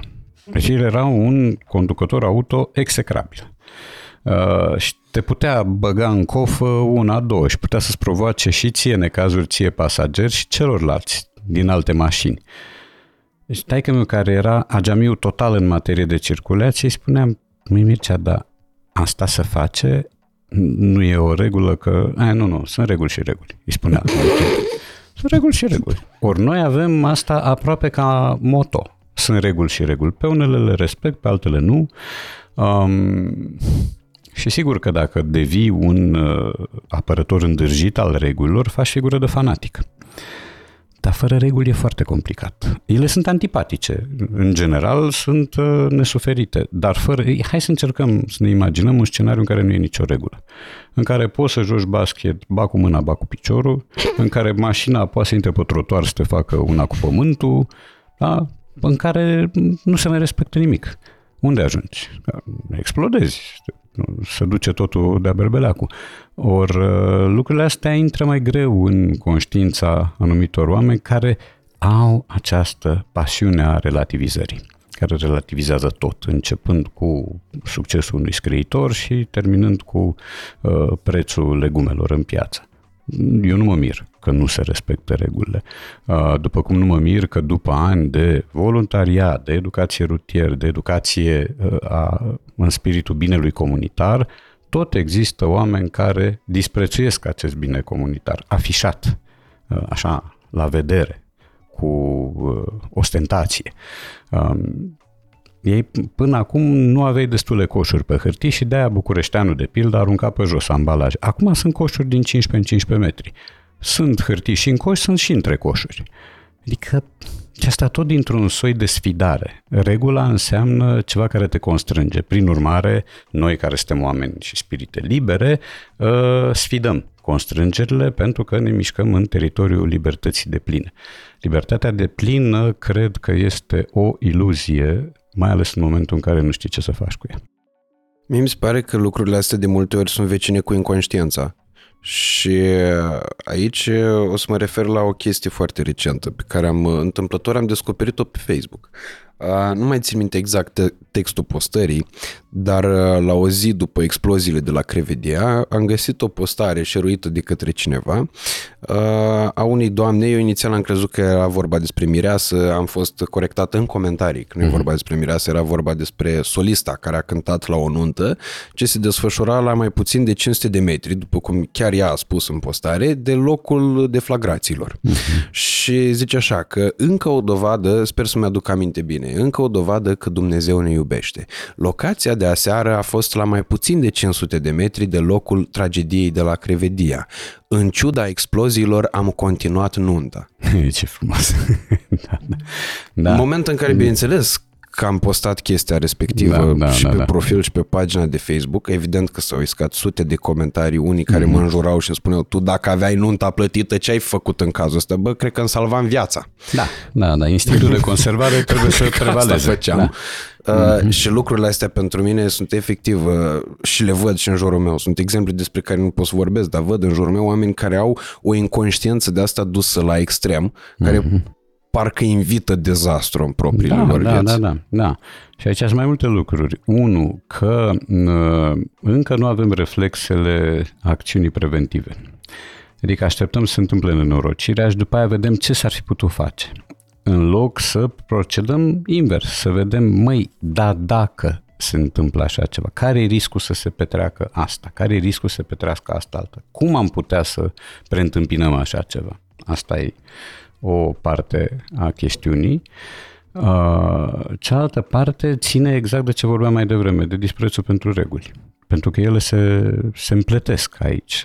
Tu vorbești de nunta asta care a continuat într-un scenariu suprarealist, adică acolo arde, ard oameni, sunt transportați în străinătate, se moare, se topesc căștile pompierilor și tu lălăi mai departe. Ok, că ai apucat să plătești. Da, hai să ne aducem aminte în pandemie cum existau nunți cu 200 de persoane, în județul Argeș, de pildă, că țin minte, uh, în condițiile în care erai în uh, stare de urgență, mi se pare. Că n-aveai voie... Alertă. Sau alertă. N-aveai voie să ieși din casă decât pentru nevoi stricte, n-aveai voie să te duci inclusiv la emisiuni decât cu patalama, cu foaie mm. semnată, nu prea aveai voie nimic. Uh, ori oamenii au zis, ce? Pe cum să nu avem voie? Păi da, să mărită mona mea. Ok. Și s-au adunat în curte, e adevărat, în aer liber, la gospodar acasă și au chiuit până dimineața. Uh, sfidând absolut totul. Da? Și ne punându-și problema că s-ar putea ca din aia 150-200 de oameni trei să fie infectați. Și consecința fiind că se mai infectau nu știu câți, habar n-am, nu e interesat. Uh, ori aici e un soi de superbie a inconștienței în ce ne privește pe noi. Asta e un caz din nu știu câte. Um, și cred că nu există remediu. No, nu-mi închipui că peste jumătate de an, peste un an, peste trei ani nu voi, vom arăta spectaculos mai bine. Se vor face, poate, mici progrese într-o parte și se vor mai întâmpla nefăcute sau neîntâmplate în alte părți. Am avut colectivul, Da? Uh, am avut acum povestea asta de la Crevedia, avem atâtea și atâtea cazuri de ignoranță, de sfidarea regulilor, de pasarea răspunderii. Avem situații în care un primar este închis pentru povestea din colectiv, de pildă, după care iese și candidează și câștigă triumfător la alt sector și are, uh, cum să zic, lipsa de cuvință, ca să mă exprim politicos, de a-și uh, lua ca slogan electoral, aveți grijă să nu vă ardeți. Deci eu la așa ceva recunosc că am clacat psihic, adică m-am gândit, mă, cum să ai atâta cinism? Cum să faci așa ceva? Bun, ok, noi am mai văzut primari care au câștigat alegerile fiind închiși. Ceea ce are și... și unul care era mort. Nu mai zic. Da, bine, au și votat, asta că noi avem cimitire întregi care au votat. Da, da, da. Uh, da, să-ți, să vii cu lozinca asta, aveți grijă să nu vă ardeți, după ce tu ai fost, ai avut o răspundere anume în povestea cu colectivul, mie mi se pare că depășește firescul bunului simț și intră într-o zonă de uh, de patologia nesimțirii și de lipsă de considerație fa- față de semeni care n-ar trebui să-ți dea voie să candidezi la o demnitate publică. Eu am impresia că oricum în cazul lui uh, lucrurile s-au petrecut invers. Cred că mai întâi a câștigat primăria la sectorul 5, după care a fost arestat Ok. Uh, condamnat, da, arestat, da. a avut, uh, și-a ispășit pedeapsa, a fost eliberat mai devreme da. și s-a întors a doua zi pe scaun la da, primărie. Da, da, și a început să-i radă pe cei care între timp se instalaseră acolo. Da, da. Da, da, uh, da mă rog, logica ar fi... Ce logic, da, da, logica decenței elementare te-ar împiedica să candidezi. Da. După ce știi că ai tinicheaua aia de coadă, nu te mai duci să candidezi la alt sector sau la același sector, n-ai ce să mai cauți. Faci un pas în spate, stai un pic și te ocupi de altele, că sau nu ai de ce să te ocupi. Însă nu, nici vorba. Dar de ce crezi că există această fascinație a românului și această uh, așteptare continuă din partea instituțiilor statului să schimbe ele ceva. Instituții care nu putem spune degetul pe ele, că de multe ori nu putem să le numim, dar să facă ceva, guvernanță. Adică mie mi se pare că și acum în situația asta eu n-am de ce să-l ascult pe Ciolacu, spre exemplu, cu toată bă, dragostea dar și cu tot respectul față de absolut oricine, dar chiar n-am de ce să mă duc să-l ascult pe omul ăla pentru că n-am cum să am pretenția că el să rezolve ceva acum. Pe mine ce mă deranjează real, mă deranjează, mă uimește, că nu mai deranjat e, e eufemism în situația asta, mă uimește când văd faptul că majoritatea oamenilor din societate nu conștientizează anumite pericole imense, că hai să zic că aia cu virusul uh, și conspirațiile și tot ce exista în momentul respectiv și Facebook-ul care funcționa în direcția cu pricina pentru că alimenta traficul în sensul ăsta, uh, puteau să te facă să fii sceptic, că noi, problema noastră nu e euroscepticismul, mm-hmm. e scepticismul cu privire la absolut orice din da. punctul meu de vedere, dar să ajungi în momentul în care au explodat niște rezerve de GPL și mai sunt acolo cisterne care sunt pe cale să explodeze sau au potențial de a exploda și tu să te gândești că trebuie să continue nunta, da. mie aia mi se pare absolut frapant și uh, de asta nu văd, adică eu nu văd uh, din perspectiva decidenților politici să vină soluția, ci din perspectiva populației. Iar aici cineva, uh, un jurnalist ieșean, Gabriel Gachi, tot în comentarii, uh, a zis o chestie și a punctat-o foarte bine din punctul meu de vedere, a zis că nu e responsabilitatea maselor progresul, ci a elitelor, pentru că asta s-a demonstrat nu doar în cazul României, s-a demonstrat și în, cadru, și în cazul altor state care au cunoscut perioade de dezvoltare fulminante datorită elitelor respective. Da. Acum depinde ce înțelegi până elită.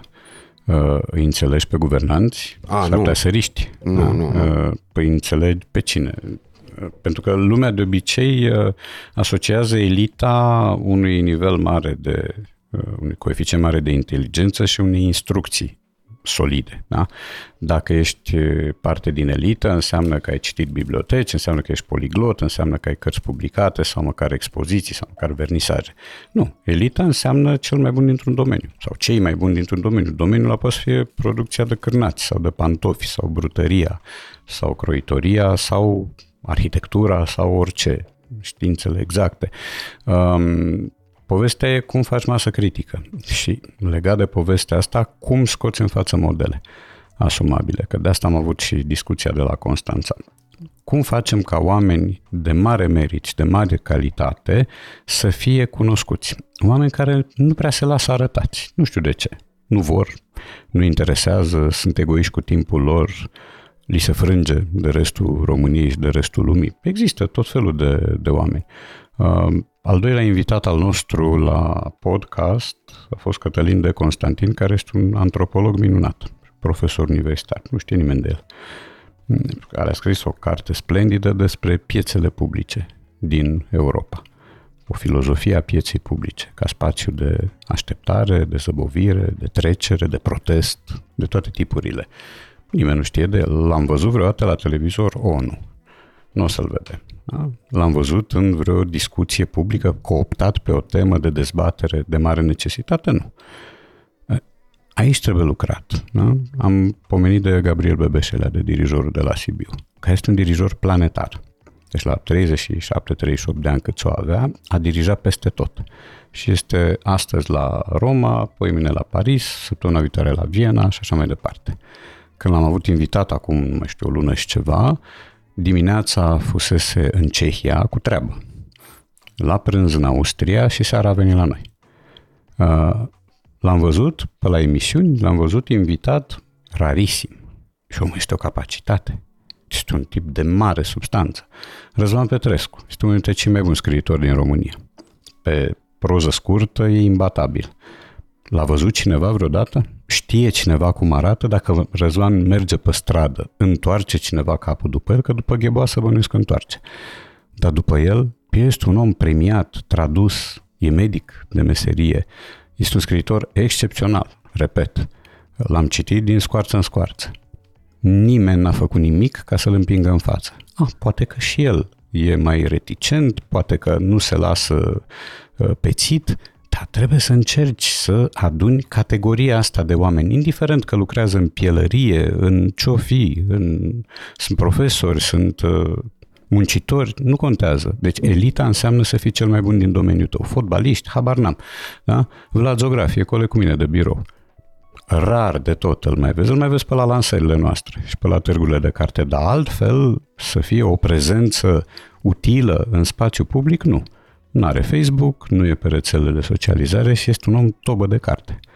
Este un fizician care a absolvit cum laude uh, și a doctoratul la Paris și care se ocupă de o colecție de știință la editura Humanitas și care scrie și care a scris teatru care s-a jucat în Franța.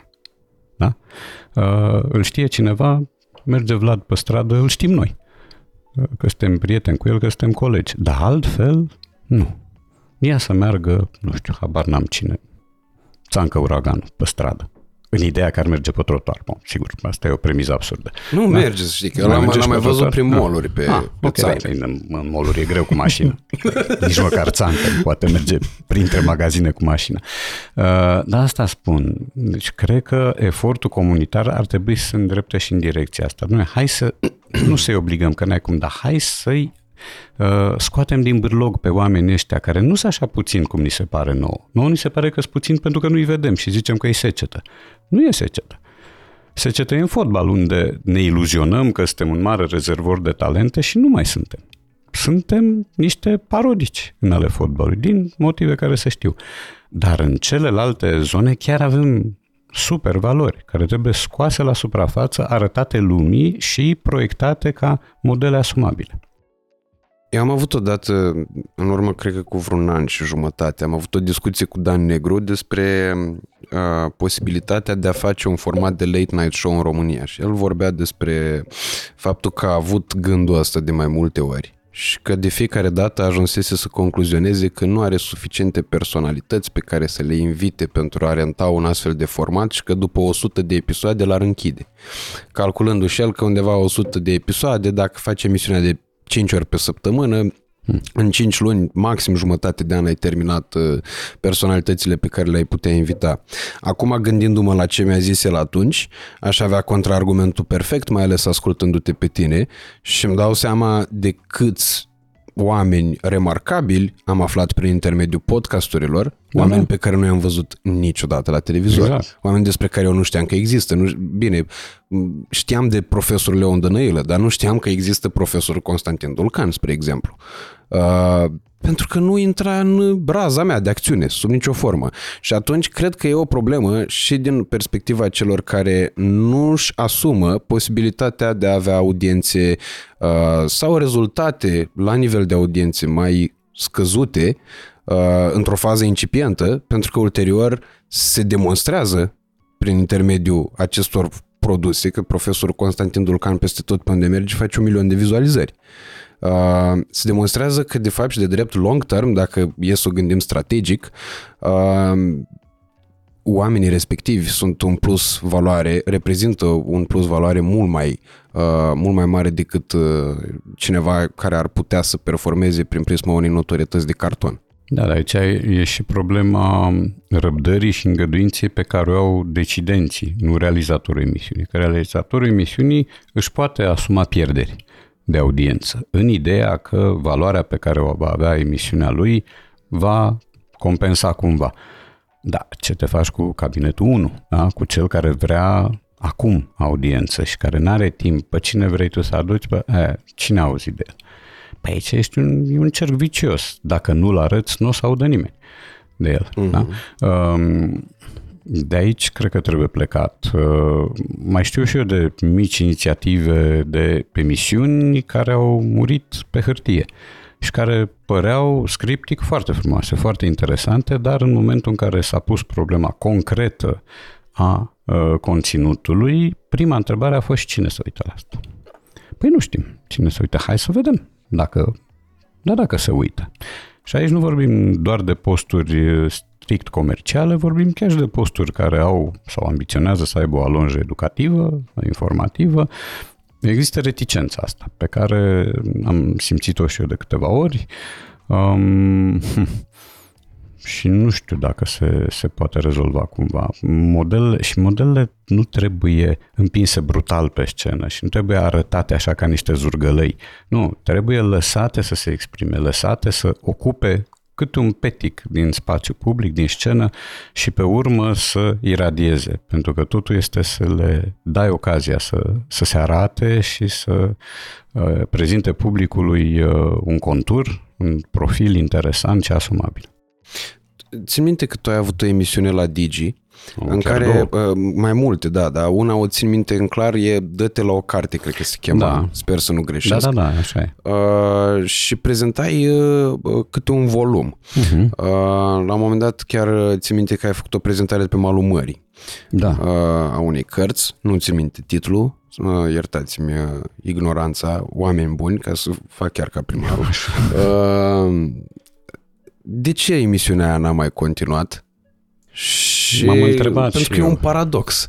E uh, vorba totuși despre o tribună, postul respectiv, da. uh, la care ar trebui să vorbească mai mult oamenii ca tine. M-am întrebat și eu, am găsit tot felul de explicații, dar nu știu cât de rezistentă e fiecare la testul realității. Am observat pe de altă parte că oameni care înainte, cu niște ani, 5-6 ani în urmă, erau prezențe stabile la post ca invitați, dintr-o dată n-au mai apărut deloc. De, da, Toți și cazul CTP. Da, bun, CTP era un colaborator uh, de bază al postului de care vorbim, dar erau oameni invitați pe la emisiuni, care nu aveau un contract cu postul, care veneau ca prezențe uh, foarte interesante și care aveau ce să spună. Dintr-o dată, ei nu au mai părut pe acolo. Dintr-o dată. Um, acum, cu rubricile mele, Bănuiala mea este că s-a făcut un soi de curățenie, nu știu dacă e ideologică, poate e prea mult spus, dar uh, nedoriții au cam fost uh, virați. Și am impresia, nu știu, n-am certitudine, am impresia că m-am numărat cumva printre nedoriți și cred că știu și de unde mi se trage. Oricum, explicația oficială a fost că nu mai sunt bani. Ok. Da, și nu mai sunt companie bani. listată la bursă.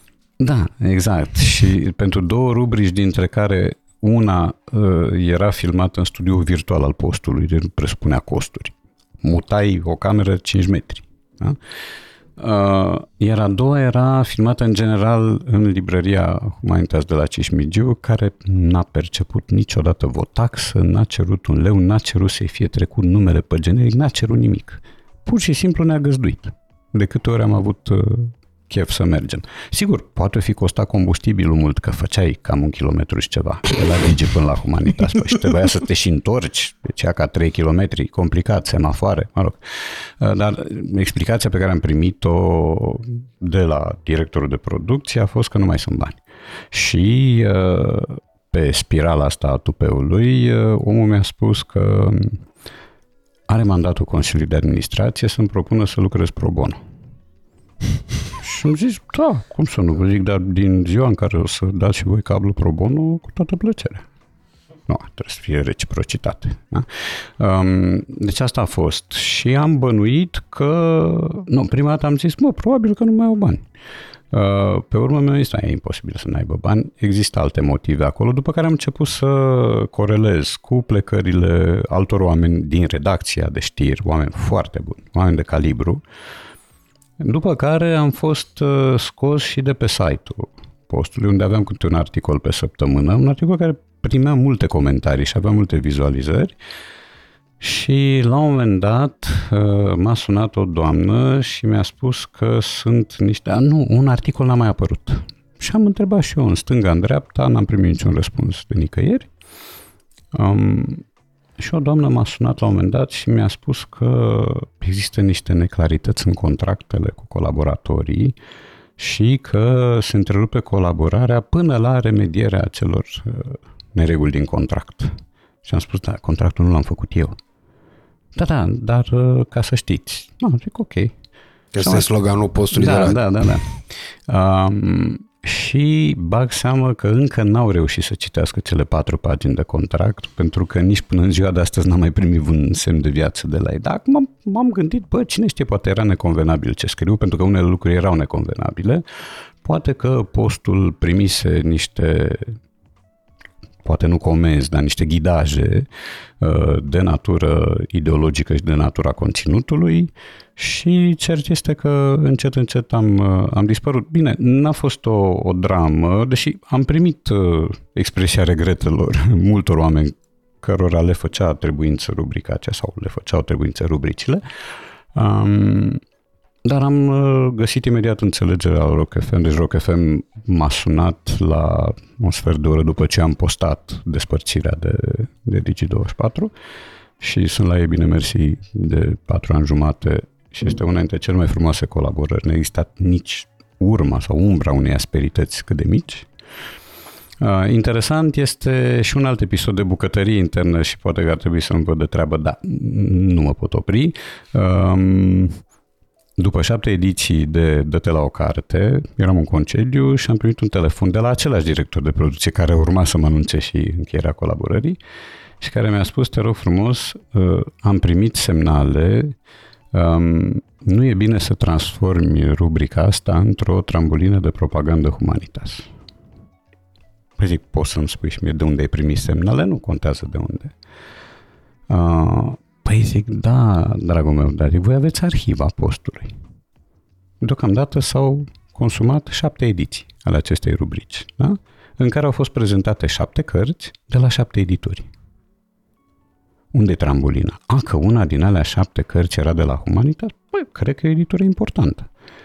Dar prima carte pe care am prezentat-o la rubrica aceea uh, a fost de la concurentul Humanitasului, de la Polirom. Tango vechi gărză lui Arturo Perez Reverte. Tocmai ca să arăt că n-am partipriuri. Am prezentat edituri la început de drum, am prezentat edituri consacrate, am prezentat edituri cu care sunt în raporturi foarte proaste, uh, mizerabile, dar asta nu privește publicul. Deci publicul are dreptul să primească recomandări bune, chiar dacă relația mea cu editorul respectiv este stricată, compromisă iremediabil. Interesant este că după câțiva ani, același post uh, a încheiat o colaborare cu o editură și de luni până vineri, în fiecare zi, se prezintă câte o carte de la editura respectivă. Ok. E, de Sigur, asta nu știu. Bani. Nu m-am uitat Evident, un contract asta. acolo, bineînțeles. Dar uh, eu am fost acuzat de propagandă pentru că am prezentat o carte din șapte Oamenii ăștia, în schimb, nu au nicio problemă să prezinte cărți de la aceeași editură. Sigur, contractul ăsta acolo clar e, e vorba de un contract, uh, treaba lor. Un contract care nu are neclarități. Nu are neclarități, nu e ca al meu. da. Uh, deci s-au, s-au întâmplat destule lucruri acolo, destule lucruri neconvenabile, ceea ce n-a alterat colaborarea cu DGFM, cu DigiSport, sunt uh, bucătării diferite.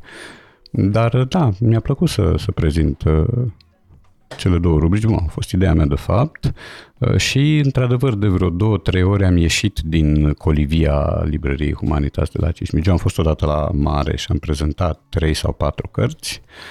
Uh, cred că una de pe plaja de la Corbu era unde am găsit niște pepeni proaspăt sparți de un cetățean care a zis puritatea zonei Corbu, mai ducă-se. Uh, pe una am prezentat-o de lângă cazinul de pe Stabilopozia, aceea pe malul apei, țin minte, mare nostru, cred că se chema lui David Abulafia. Um, și era cât place să cadă în apă. Și, um, și am mai făcut două, trei excursii, una în Delta Băcărești, de unde am prezentat iarăși câteva cărți, că eu prezentam, filmam 4-5 ediții, minimum 3 uh, la o filmare. Uh, dar uh, amintirile au fost plăcute. Îmi pare rău că toată povestea s-a stricat așa după aproape 5 ani de, de colaborare. Brusc a intervenit acest vânt al uh, recesiunii, să zicem, și al crizei de fonduri de la o companie despre care, cum bine spui, uh, avem informații că ar fi listată la bursă și că n-ar fi chiar falimentar. E una dintre cele mai puternice din România. Da, mă rog, și cele mai profitabile. Dar cred, eu nu vreau să insinuez nimic în direcția asta sub nicio formă, e doar o părere personală și mai mult decât atât, cred că e un feeling pe care l-am. Uh, pentru că toată lumea se plânge despre faptul că a scăzut calitatea produselor media din televiziune sau din media clasică în general, din cauza faptului că a scăzut interesul publicului și că publicul de fapt și de drept își dorește ceea ce ei trebuie să, decidenții trebuie să ofere. Uh, nu prea cred în chestia asta, mai ales având în vedere faptul faptul că după ce am filmat episodul cu Oreste, uh, după ce l-am și publicat, m-am întâlnit cu un prieten tânăr care uh, se întâmplă să fie chiar judecător în Franța și îmi povestea despre uh, emisiunile lui Mircea Badea și Oreste de pe vremuri, noaptea târziu, în care erau invitați niște oameni pe care nu-i vedeai aproape niciodată la televizor. Și atunci am stat și m-am gândit, zic, bă, dacă atunci se putea, Mm-hmm. Oare între timp ce s-a întâmplat? Nu cumva a fost o chestiune voită scăderea calității uh, conținutului media? Nu dau seama. În primul rând au apărut rețele sociale, care sunt un concurent care absorbe public. În al doilea rând, cred că a apărut HBO, care nu știu dacă exista la începuturi atunci. Deci trebuia decodor pentru trebuia asta. decodor.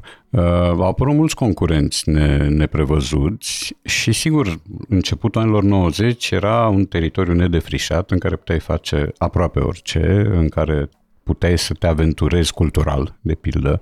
Adică Adrian Sârbu știu că a acceptat o emisiune pe Acasă TV, adevărat, nu pe ProTV, care se chema Profesiunea mea Cultura, pe care a prezentat-o Nicolae Manulescu ceva vreme și știu că după aceea a venit uh, Dance Mihailescu cu mm, omul care aduce cartea uh, la ProTV așa, data da. asta pe vreo 15-16 ani și era tot așa o pastilă de câteva minute.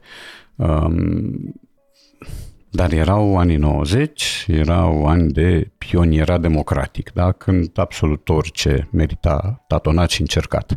Când riscurile erau destul de mici, riscurile de audiență, pentru că erau piste neexplorate, o grămadă. Acum lucrurile arată altfel. Acum s-au diversificat gusturile, s-au diversificat formele de petrecere a timpului liber. Uh, a intrat Uniunea Europeană, poți să circuli bine mersi pe unde vrei. Um, ești... Uh, interesul pentru televiziunea clasică scade din tot felul de motive. Uh, printre ele scăderea nivelului, printre ele greșeli enorme care apar la postul la care nu te aștepta să le vezi, inclusiv greșeli de limbă, de ortografie, deci m-am crucit ce am văzut acolo, pentru că s-au triat, s-au dat afară oameni care aveau grijă de corectură, de toaleta redacțională și dacă renunți la ei, îți asumi niște riscuri și consecințele se văd. Și repet, rețelele sociale, lumea nu prea mai petrece timp la, la televizor decât dacă e un meci. Mm. Dar și meciul ăla poți să-l vezi și altfel, nu neapărat la, la televizor, în fotoliu cu o bere. Există și alte variante. Așa că pe mine nu, nu mă miră și nu știu cât o să mai fac televiziune de asta, cât o să mai fiu invitat la chibițăreli, uh, cât o să mai am rezistență pentru așa ceva, pentru că la un moment dat te manierizezi, te rodezi, simți că devii repetitiv, chiar dacă ceilalți nu simt, simți tu și câteodată e suficient. Și da, uh, nivelul scăzut ține probabil și de gustul publicului și aici e celebra ecuație, celebrul enunț, asta vrea publicul. E, publicul nu vrea neapărat numai, că n-ai de unde să știi ce vrea publicul, dar dacă îi dai, dacă îl hrănești numai cu filme sudcoreene, dau un exemplu, publicul o să vrea filme subcoreene, ce o formă de pavlovism. Da? Dacă mm-hmm. îi mhm. dai uh, omului să mănânce doar cartofi prăjiți, el o să mănânce doar cartofi prăjiți, fără să știe că există și alte tipuri de, de mâncare. Prin urmare, inițiativa cred că ar trebui să vină de la producător, de la cel care furnizează produsul, nu de la cel care îl primește, pentru că e împotriva logicii uh, să-ți dicteze publicul. Noi vrem execuții în direct. Pe, o vrea. Să fii sănătoși. Deși nu cred că e departe ziua. Bine, am avut. Adică, cel puțin eu am, m-am uitat live la una, la Saddam, în do- la sfârșitul 2006. A, da, știu. Da, da. 31 sau pe 30 dimineața, nu mai, decembrie, nu mai țin minte exact. Mm-hmm. Dar m-a marcat în momentul în care am uh, văzut chestiunea respectivă la televizor. Uh, ulterior, cunoscându-l pe omul care a transmis pentru da, TVR ah, și a okay. filmat acolo mm. chestiunea respectivă.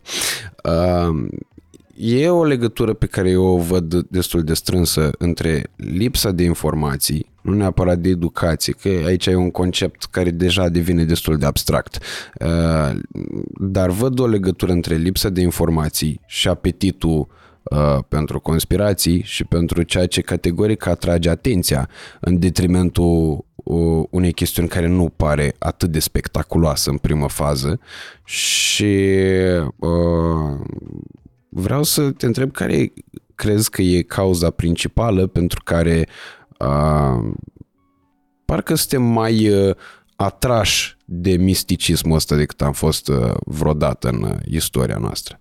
Da, noi avem un sâmbure conspirativ și avem, nu toți, nu generalizăm, dar unii dintre noi au o informație precară și pe oamenii ăștia îi sensibilizează imediat un scenariu spectaculos. Deci, în moment, și se spune că minciuna credibilă cu adevărat e minciuna gogonată barocă, așa, luxuriantă, nu o minciunică oarecare care poate trece neobservată. Nu, dacă îți construiești o minciună de asta uh, absolut spectaculoasă, atunci reacția va fi nu e prea, e prea de tot, trebuie să fie adevărat.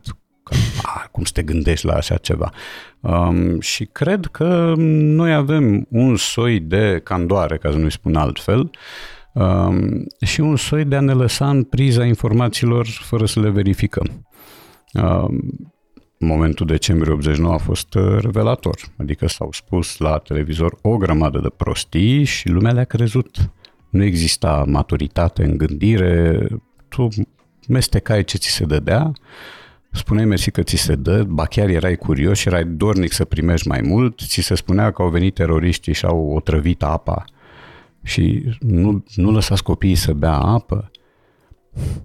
Da, ți se spunea că au venit și au aruncat în aer nu știu ce baraj, că se duc spre Cernavodă și acolo umblă la reactoarele alea uh, și credeai. Iar povestea asta s-a transferat încet, încet, a, și-a lungit picioarele în așa fel încât un partid de garsonier a ajuns în Parlament. Tot pe baza unor uh, gogomănii cât casa. Eu țin minte și acum programul electoral al lui uh, Dan Diaconescu, l-am și pus într-o carte de asta, o antologie de inepții. Uh, primele două măsuri ale lui erau, unu, creșterea tuturor salariilor și pensiilor, nu se știe cum. Doi, desfințarea tuturor taxelor și impozitelor. Cele două merg împreună foarte bine. O utopie fiscală. Da. și oamenii au crezut disperații, săracii, bolnavii, neinformații, toți ăștia au crezut asupra în sfârșit a venit un cap luminat. Dar până acum de ce nu s-a putut? O simt numai pe plus, nu mai scădem da, nimic. Da, așa. Și el a fost votat și a ajuns în Parlament. da? cu acest program care este o mistificare cap-coadă. A ajuns în Parlament. Prin urmare, uh, pe mine nu mă miră că noi acum uh, acceptăm toate scenariile, acceptăm că Bill Gates ne controlează și ne bagă microchipuri, acceptăm că virusul nu a existat, acceptăm tot felul de jocuri de cuvinte de tip pandemie în loc de pandemie, că vezi, doamne, a fost ceva pus la cale și care n-a produs milioane de victime, a produs câteva victime acolo și restul e trucaj, restul e butaforie. Am auzit asemenea teorii, um, am auzit și enormități uh, spuse cu un ton sapiențial de diversi guru de meserie, de tipul Dumnezeu nu ne-a născut cu mască la care replica mea a fost, dar nu ne-a născut nici cu vestă de piele. Da? Uh, și s-au spus toate. Deci pandemia asta a fost un developator excepțional pentru uh, candoarea publicului și pentru capacitatea de a înghiți absolut orice fără să-și pună întrebări. Uh, decembrie 89 a fost un moment în care lumea nu prea și-a pus întrebări. Întrebările au venit mult după rău fusese deja făcut. Cine și-a pus întrebări atunci și a fost deștept a murit. Uh, și am exemplu clasic al uh, Revoluției transmise în direct, ca așa se spune. Revoluția în direct cu balconul fostului CC luminat feeric, da, că vorba aia se dădea în toată lumea, Revoluția, și să vadă oamenii bine. Uh, cu toate mărimile adunate acolo, sub reflector, atenție, cu Piliescu, Brucan, Militarul, Roman, Druc, toți, era o grămadă, uh, da, toți cei importanți, da? Se trăgea într-una și nimeni n-a fost rănit de acolo din balconul ăla. Bă, da, nimeni. Deci veneau teroriștii, da? Aia, fidelii lui Ceaușescu. N-a reușit unul dintre mari performeri care trăgeau cu degetul mic de la piciorul stâng și te nimereau în frunte și făceau toate vitejile, coborau de pe elicopteruri, de pe elicoptere, pe funii, direct în balconul tău și nu știu ce făceau, e, ăia n-au reușit împreună toți să provoace măcar o rană superficială unuia dintre conducătorii aflați în balcon acolo și luminați a giorno. Care jucau în filmul Revoluției. Da, exact. Erau toți, au Sergiu Nicolaescu, toată lumea era acolo, nimeni n-a pățit nimic, dar se trăgea într-una. În piață erau nu știu câte zeci de mii de oameni pe 22 seara, da? Fugise Ceaușescu cu elicopterul, mă rog, și lumea era în piață și se trăgea.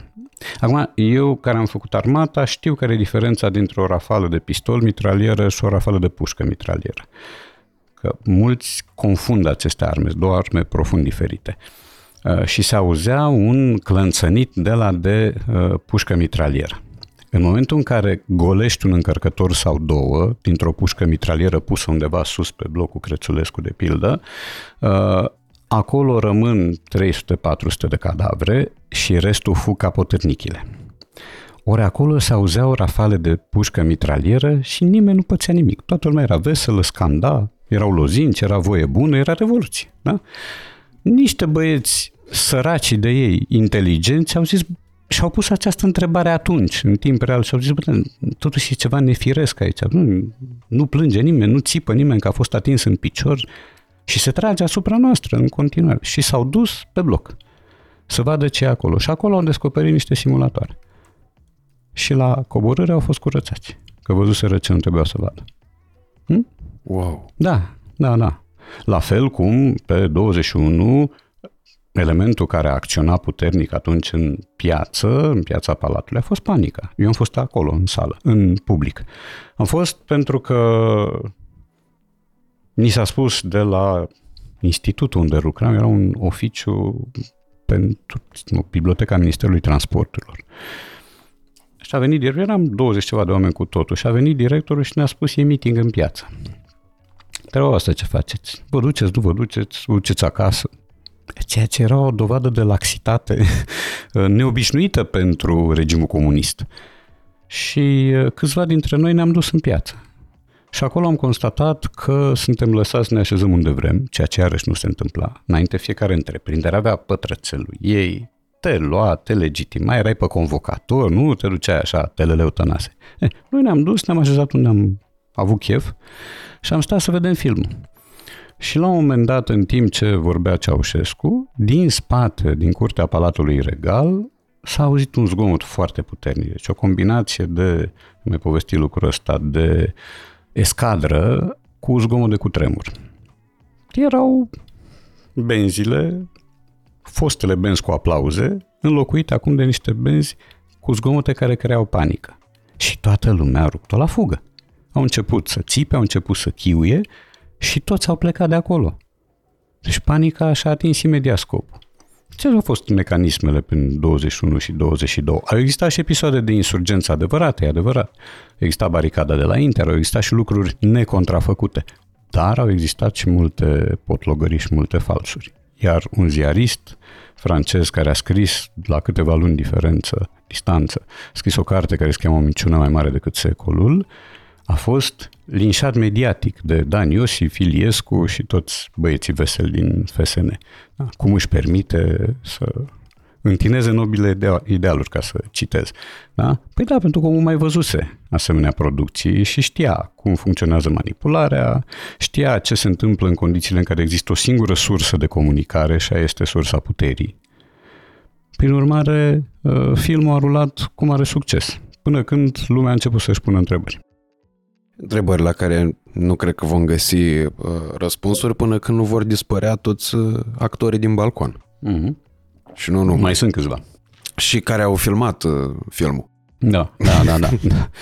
Uh, da, adică acolo sigur că te, te prinde, mai ales că ești acolo în miezul evenimentelor, ajungi să crezi.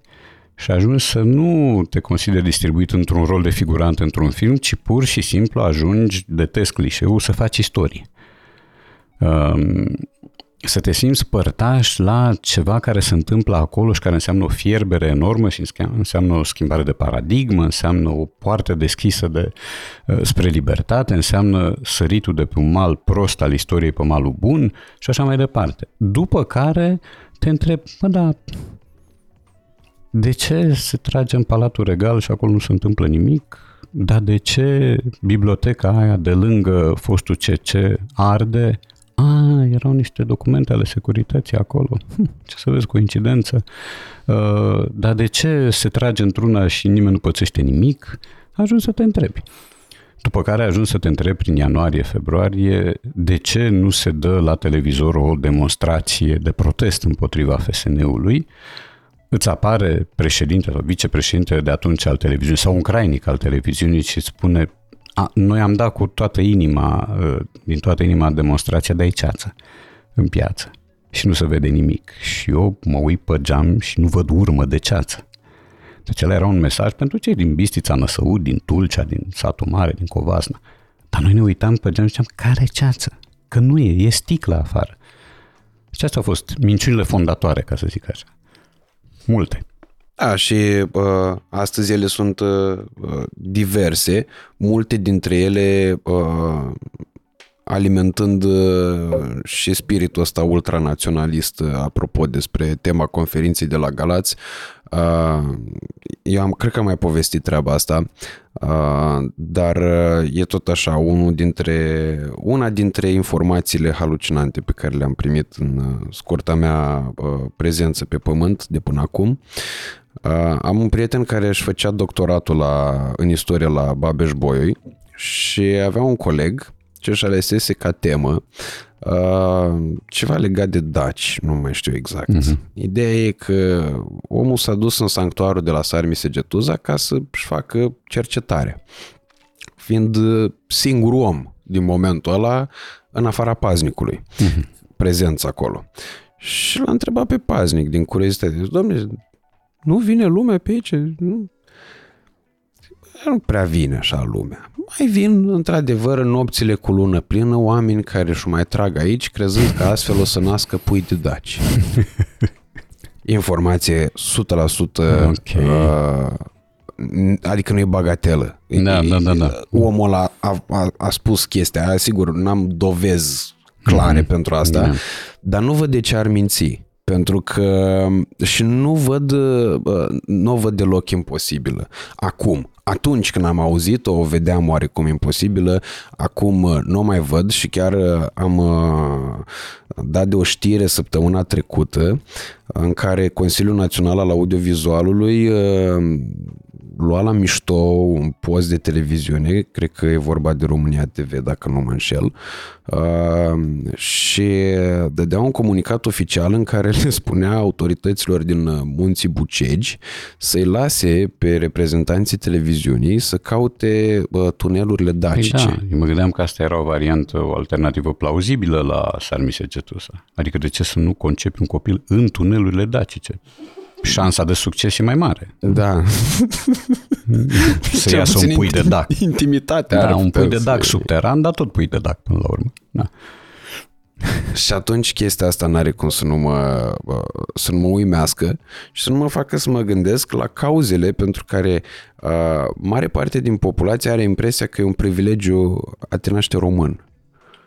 Nu, nu și e care e legătura privilegiu. cu asta cu Daci? Adică de ce e mai bine să fim pui de Daci da, decât păi să fim... Cei mai, cei mai viteji dintre traci, nu spunea Herodot despre geți. Da, uh, Acum, sigur, legătura dintre patriotism și naționalism și mândria de a te naște în România, de pildă, e puternică și noi tocmai asta am discutat la Oradea cu publicul nostru, despre mândria de a fi român. Și aici am avut poziții asumat divergente. Cătălin a pledat pentru acest tip de mândrie, a găsit argumentele pentru care pot să fii mândru că ești român, Uh, eu m-am înscris în faz, bănuiesc că eu am fost cel antipatic din toată combinația, pentru că i-am spus că eu nu cred în așa ceva, nu cred că poți fi mândru de o fatalitate, uh, de ceva biologic. Adică tu te naște în Rwanda, da? sau în Paraguay, sau în Norvegia. Păi și ce, erai mândru că ești ruandez? De ce? Ce merit ai avut tu aici? Adică e ca și cum ai fi mândru că ești pistruiat. Păi cu ce ai contribuit la apariția propriilor tăi pistrui?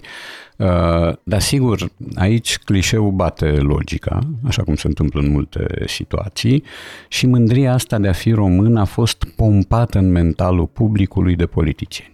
Deci politicienii au traficat mândria de a fi român cu atâta patos și neobrăzare, încât lumea a ajuns să creadă că, într-adevăr, e o mare uh, cucerire și un mare merit să fii român. Nu există niciun merit aici.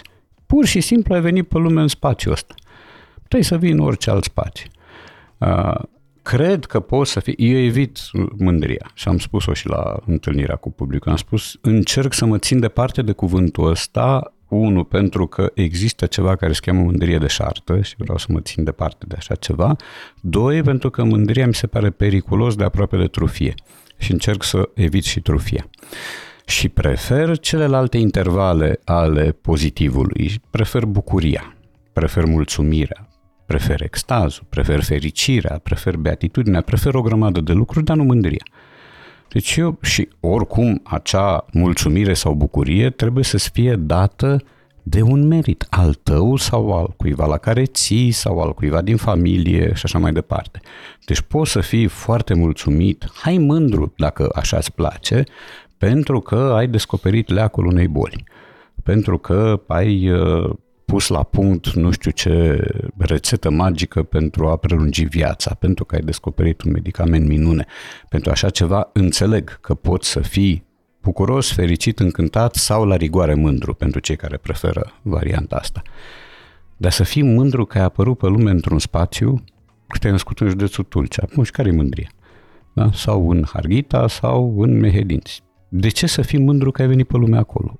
Cu ce ai contribuit la nașterea ta acolo? Cu nimic. Și atunci, Adică e ca și cum, repet, ai fi mândru că ești stângat sau dreptate. Nu, pur și simplu așa ai venit pe lume.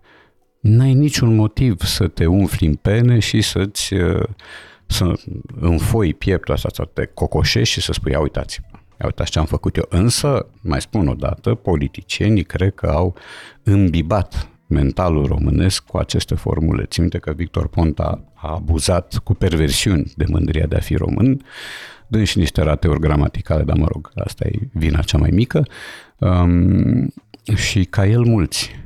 Ca el mulți care consideră patriotismul ceva absolut obligatoriu în fișa de prezentare, uh, la fel cum uh, la alegerile la primărie, când întrebe pe cineva de ce l-a ales pe X, răspunsul clasic și automat este pentru că e un bun gospodar. Dacă îl întreb ce înseamnă aia, nu știe să-ți spună. Dar ăsta e clișeu.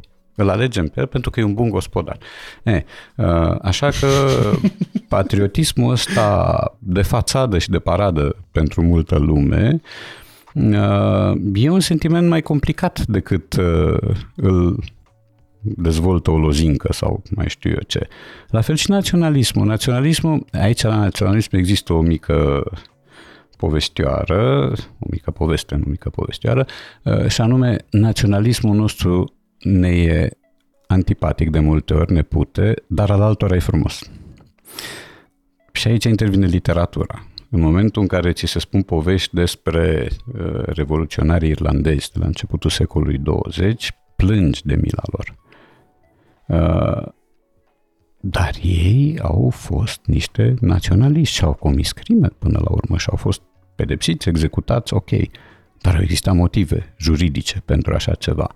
În momentul în care uh, vezi un film în care Sean Bean, care e frumușel și la vârsta asta, dar acolo joacă rol de terorist și aruncă grenade în grădinițe, de pildă, ești într-o de partea lui.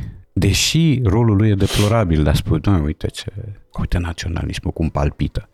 Nu așa palpită naționalismul. Deci naționalismul, în primul rând, că nu mi se pare, așa cum e citit la noi, la ora asta, nu mi se pare un bun conducător de inteligență. Pentru că face apel la lucrurile acelea care îl sensibilizează pe român, străinul. Da?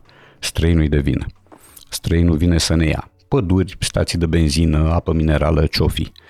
Străinul e de vină că noi mergem prost. Noi nu avem nicio vină. Mm. Uh, din punctul meu de vedere, mari uh, asupritori din, ultimele, din ultimul secol sunt Cuescu la sfârșit. Da? Sunt român Sadea. Unul dintre cei mai mari binefăcători e Carol I, care e străin. Dar asta nu poți să-i o spui românului pentru că imediat te bănuiește de trădare, ești agentul cuiva, ești vândut, te-a închiriat Soros sau mai știu eu cine um, și îți ripostează imediat cu Doina lui Eminescu. Doina lui Eminescu este un manifest al antisemitismului și al uh, atitudinii ostile față de străini. Cine a îndrăgit străinii, mânca iar inima câinii. Da? Uh, de la Nistu până la Tisa, tot românul plâns sumisa că nu poate răzbate de atâta străinătate. De străinul e de vină, de fiecare dată. Da? Asta este uh, o, o nucă foarte tare din uh, pomul naționalist pe care e greu să o spargi. Trebuie să o spargi cu argumente și cu recursul la istoria necontrafăcută, la istoria adevărată. Istoria adevărată presupune și o formă de demitizare a marilor figuri, care n-au fost niște albatroși. Și asta am discutat și la, și la Oradea cu Cătălin și cu publicul. Am spus, da, da, Mihai Viteazu este uh, o figură superlativă a istoriei noastre. Nimeni nu scrie în manuale de istorie că Mihai Viteazu, Mihai Viteazu a avut sclavi. Și a fost un colecționar de terenuri. Asta nu se mai spune. Se spune de Mirăslău, Gorăslău, de Călugăreni, de generalul Bașta și așa mai departe. Dar despre proprietarul de sclavi cu același nume nu se mai spune nimic. Despre Ștefan cel Mare se spune că e sfânt. Știm foarte bine cât de sfânt a fost. Da? Știm că este o figură marcantă din istorie. Dar trecem sub tăcere complicitățile lui. Uh, felul în care el a relativizat alianțele, felul în care și-a văzut interesul și preferăm să punem conul de lumină doar pe vitejie, doar pe felul în care ctitorea o biserică după fiecare luptă și așa mai departe. E, uh, demitizarea iarăși e greu de făcut. Lucian Boia a încercat la un moment dat și la o lansare de carte l-am păzit cu jandarmii.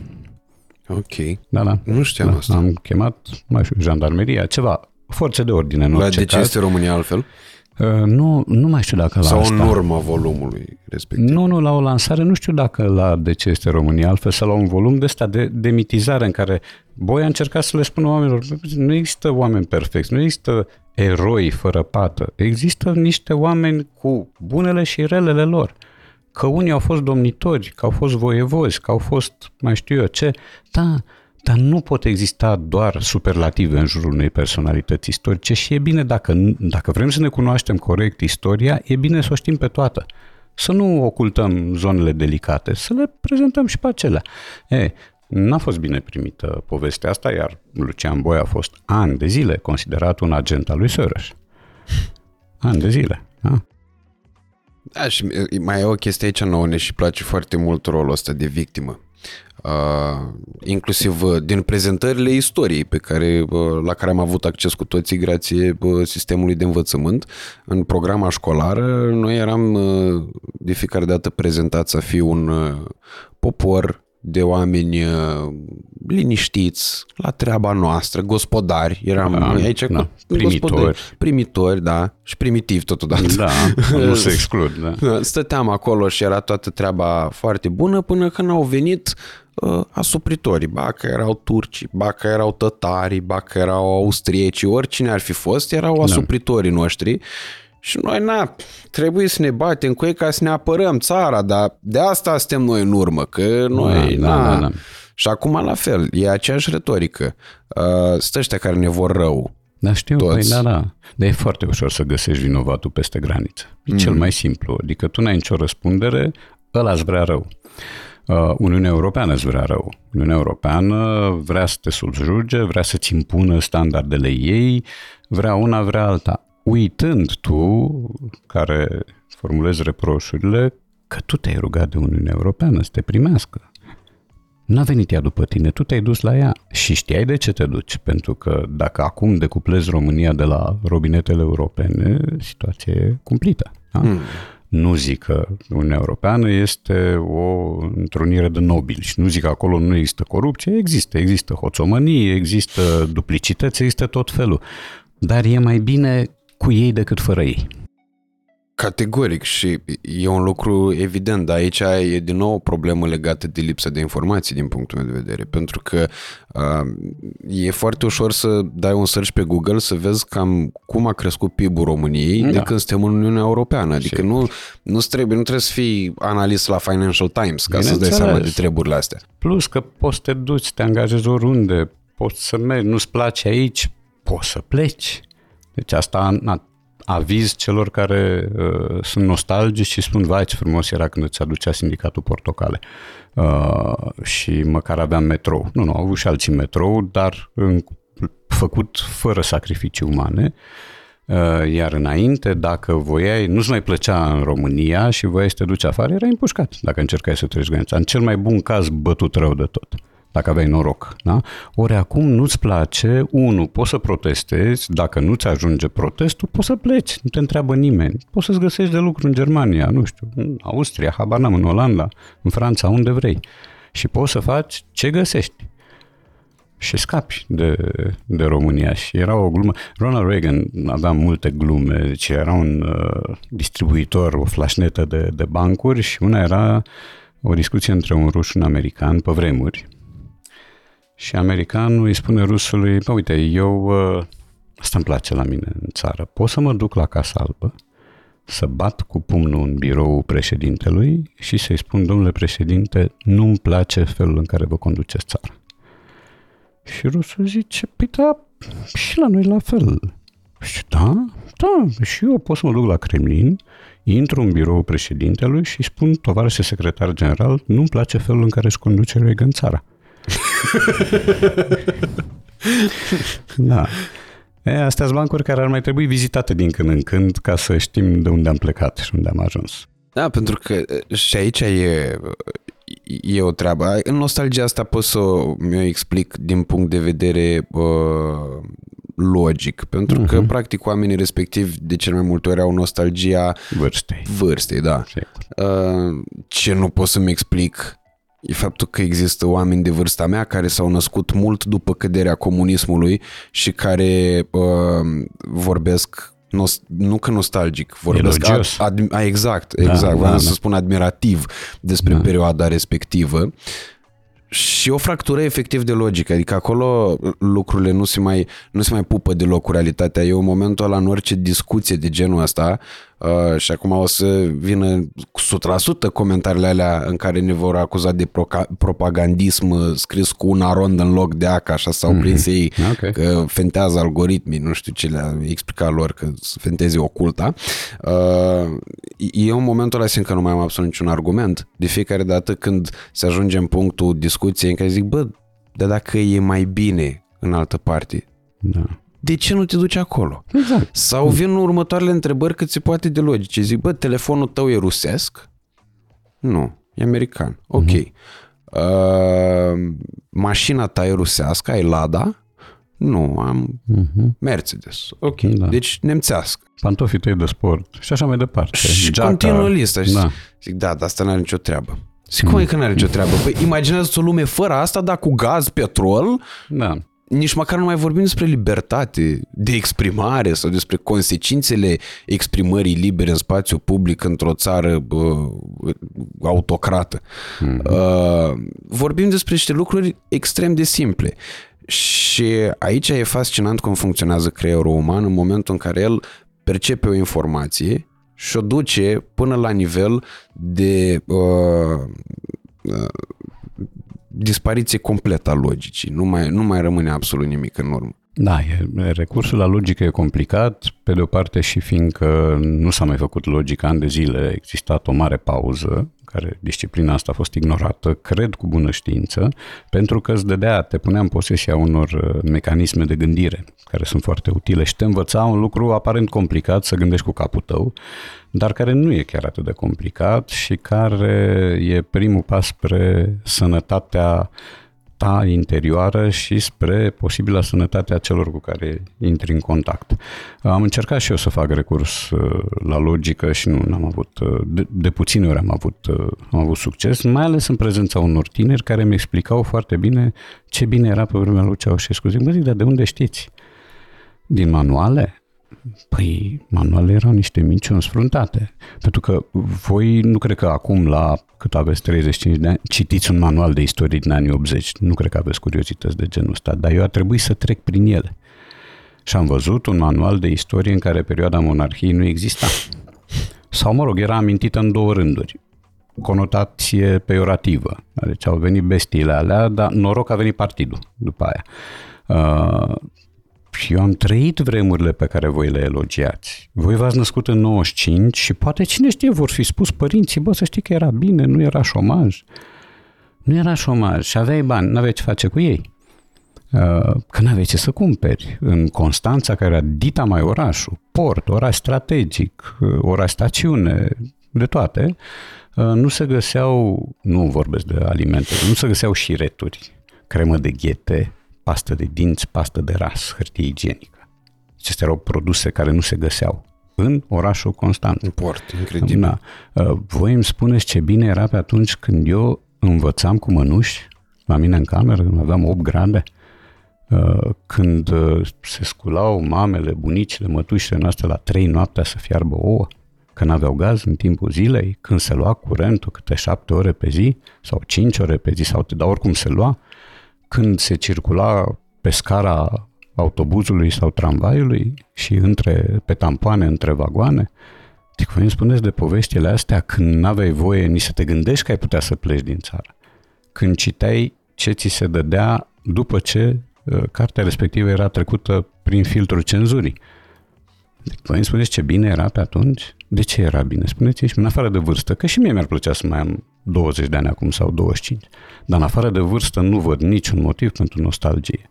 Și am spus-o de 100 de ori, cea mai urâtă zi de după 89 este mai frumoasă decât cea mai frumoasă zi de până în 89. Sigur că au existat candurile copilăriei, au existat jocuri, au existat primele frisoane sentimentale, au existat tot felul de lucruri care te-au împlinit.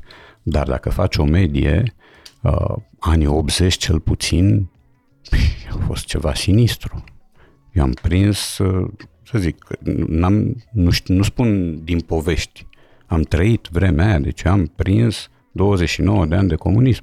Aveam discernământ, am făcut uh, practică în tot felul de condiții sinistre, am fost taxat de regimul comunist pentru că nu aveam copii, mi s-a luat din salariu pentru că nu aveam copii. Da? Astea erau regulile de atunci. Deci, ce exaltăm, ce regretăm? O poveste în care tu te uitai la reclamele bulgarilor la televizor și, u, salam, da, ce frumos. Hai să ne uităm și noi un pic. Da? Te uitai la programele de televiziune iugoslave și ți se părea că vezi America, pentru că era America prin comparație cu ce aveam noi aici. Păi, asta regretăm? Pare rău. Da, am mai spus-o, cine regretă vremurile alea merită să le aibă înapoi, dar numai el.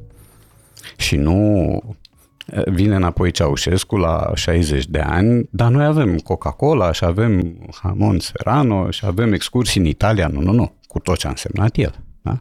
Cu tot setul de restricții, cu tot setul de amenințări, cu răsuflarea securității în ceafă, cu toate delicatesele astea de parcurs. Și acum o întrebare și un subiect uh, clasic. Ce facem cu Dinamo? Că în ce situație am ajuns? Eu de unde să știu ce facem? uh, dar știți că tu ești dinamovist? Nu. Ah, nu, ok. Eu sunt FCSB-ist. Aha. Eu consider că FCSB este steaua. Bă, să știi că și eu consider, pentru că mi se pare, tot prin recurs la logică, mi se pare straniu ca tu pe 13 martie să fii, FCS, să fii steaua și pe 14 martie să devii FCSB.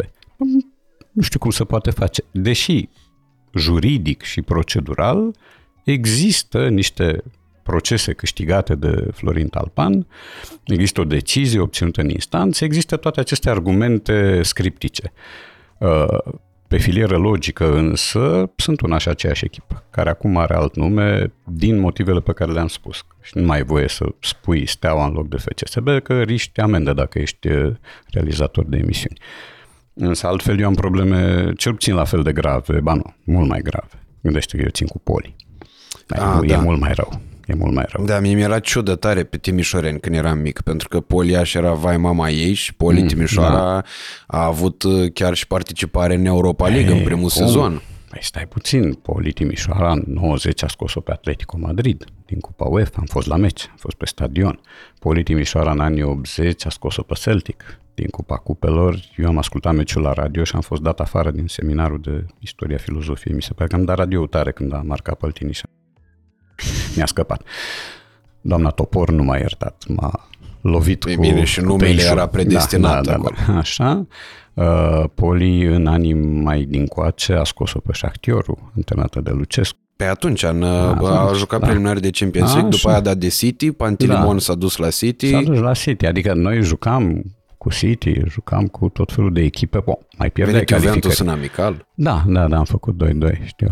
Juca uh, Nedved pe vremea mm-hmm, respectivă. Da, uh, ori acum uh, săraci de ei mai au un nucleu de entuziaști în public și în rest nimic. N-au stadion, n-au bani, n-au infrastructură, uh, nu se pot coagula niște mândrii locale acolo ca să dea o singură echipă. Și în urmare am griji mai mari decât uh, Dinamo și FCSB. Da, Dinamo și FCSB sunt două foste branduri, mă rog, Steaua, care acum s-au împuținat și care în mintea celor de vârsta mea trăiesc din o sânza europeană și internă anilor 80, poate chiar și 90, pentru alții reprezintă niște echipe care nu spun mare lucru, deși Dinamo a reușit ceva, adică totuși a venit în Liga 1 după ce multă lume îi cobise retrogradarea în Liga 3.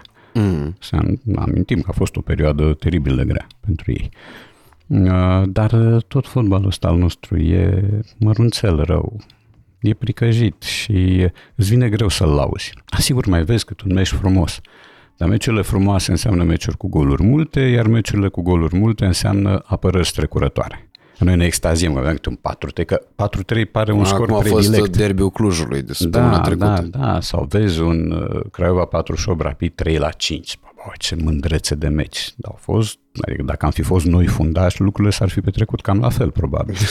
Ei, uh, dar nu, e un campionat uh, mărunt uh, cu niște episoade de relație antrenor-patron absolut stranii, suprarealiste, cu oameni care sunt dați afară și își găsesc imediat de lucru și cu antrenori slabi care sunt aduși la echipe mai bune ca să obțină rezultate bune, ceea ce mie îmi scapă ca logică. De ce să iei un antrenor slab și să-i cer rezultate bune? Când el tocmai ți-a dovedit că nu poate da decât rezultate slabe.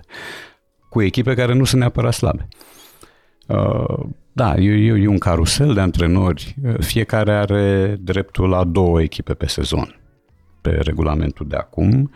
Bănuiala mea este că toți antrenorii care sunt în circuit la ora asta la un moment dat vor fi trecut pe la toate echipele din, din Liga 1. Cam așa se întâmplă. Adică uh, longevitatea unui antrenor înseamnă 2 ani jumate, 3. Deja dacă, ești, dacă prinzi al patrulea campionat la aceeași echipă... Păi, dar cred că în afară de Dan Petrescu și de Hagi n-a reușit nimeni asta. Da, bun, și în Hagi, istoria recent. Hagi fiind uh, patronul, da. patronul și antrenorul în același timp. Da, înainte mai era cât un pustai, uh, mai găseai cât un antrenor, cât un hizo, mă rog. Acum nu. Acum sunt antrenorii schimbați și la Liga 1 și la Liga 2 sunt schimbați după trei meciuri. Uh, antrenorul de la Chindia a fost schimbat după două egaluri în campionat și o victorie cu 5-0 în cupă. Da? Victoria a fost problema. Aia, acolo, aia a căzut prost de tot. și a avut și un scor idiot, 5-0. Da. 1-0, prea, prea la 1-0 mai avea o șansă. Nu da. mai e palpitant. Da, Lucescu a fost schimbat, da, în 86, după un 4-0 cu Austria. A fost schimbat. Da.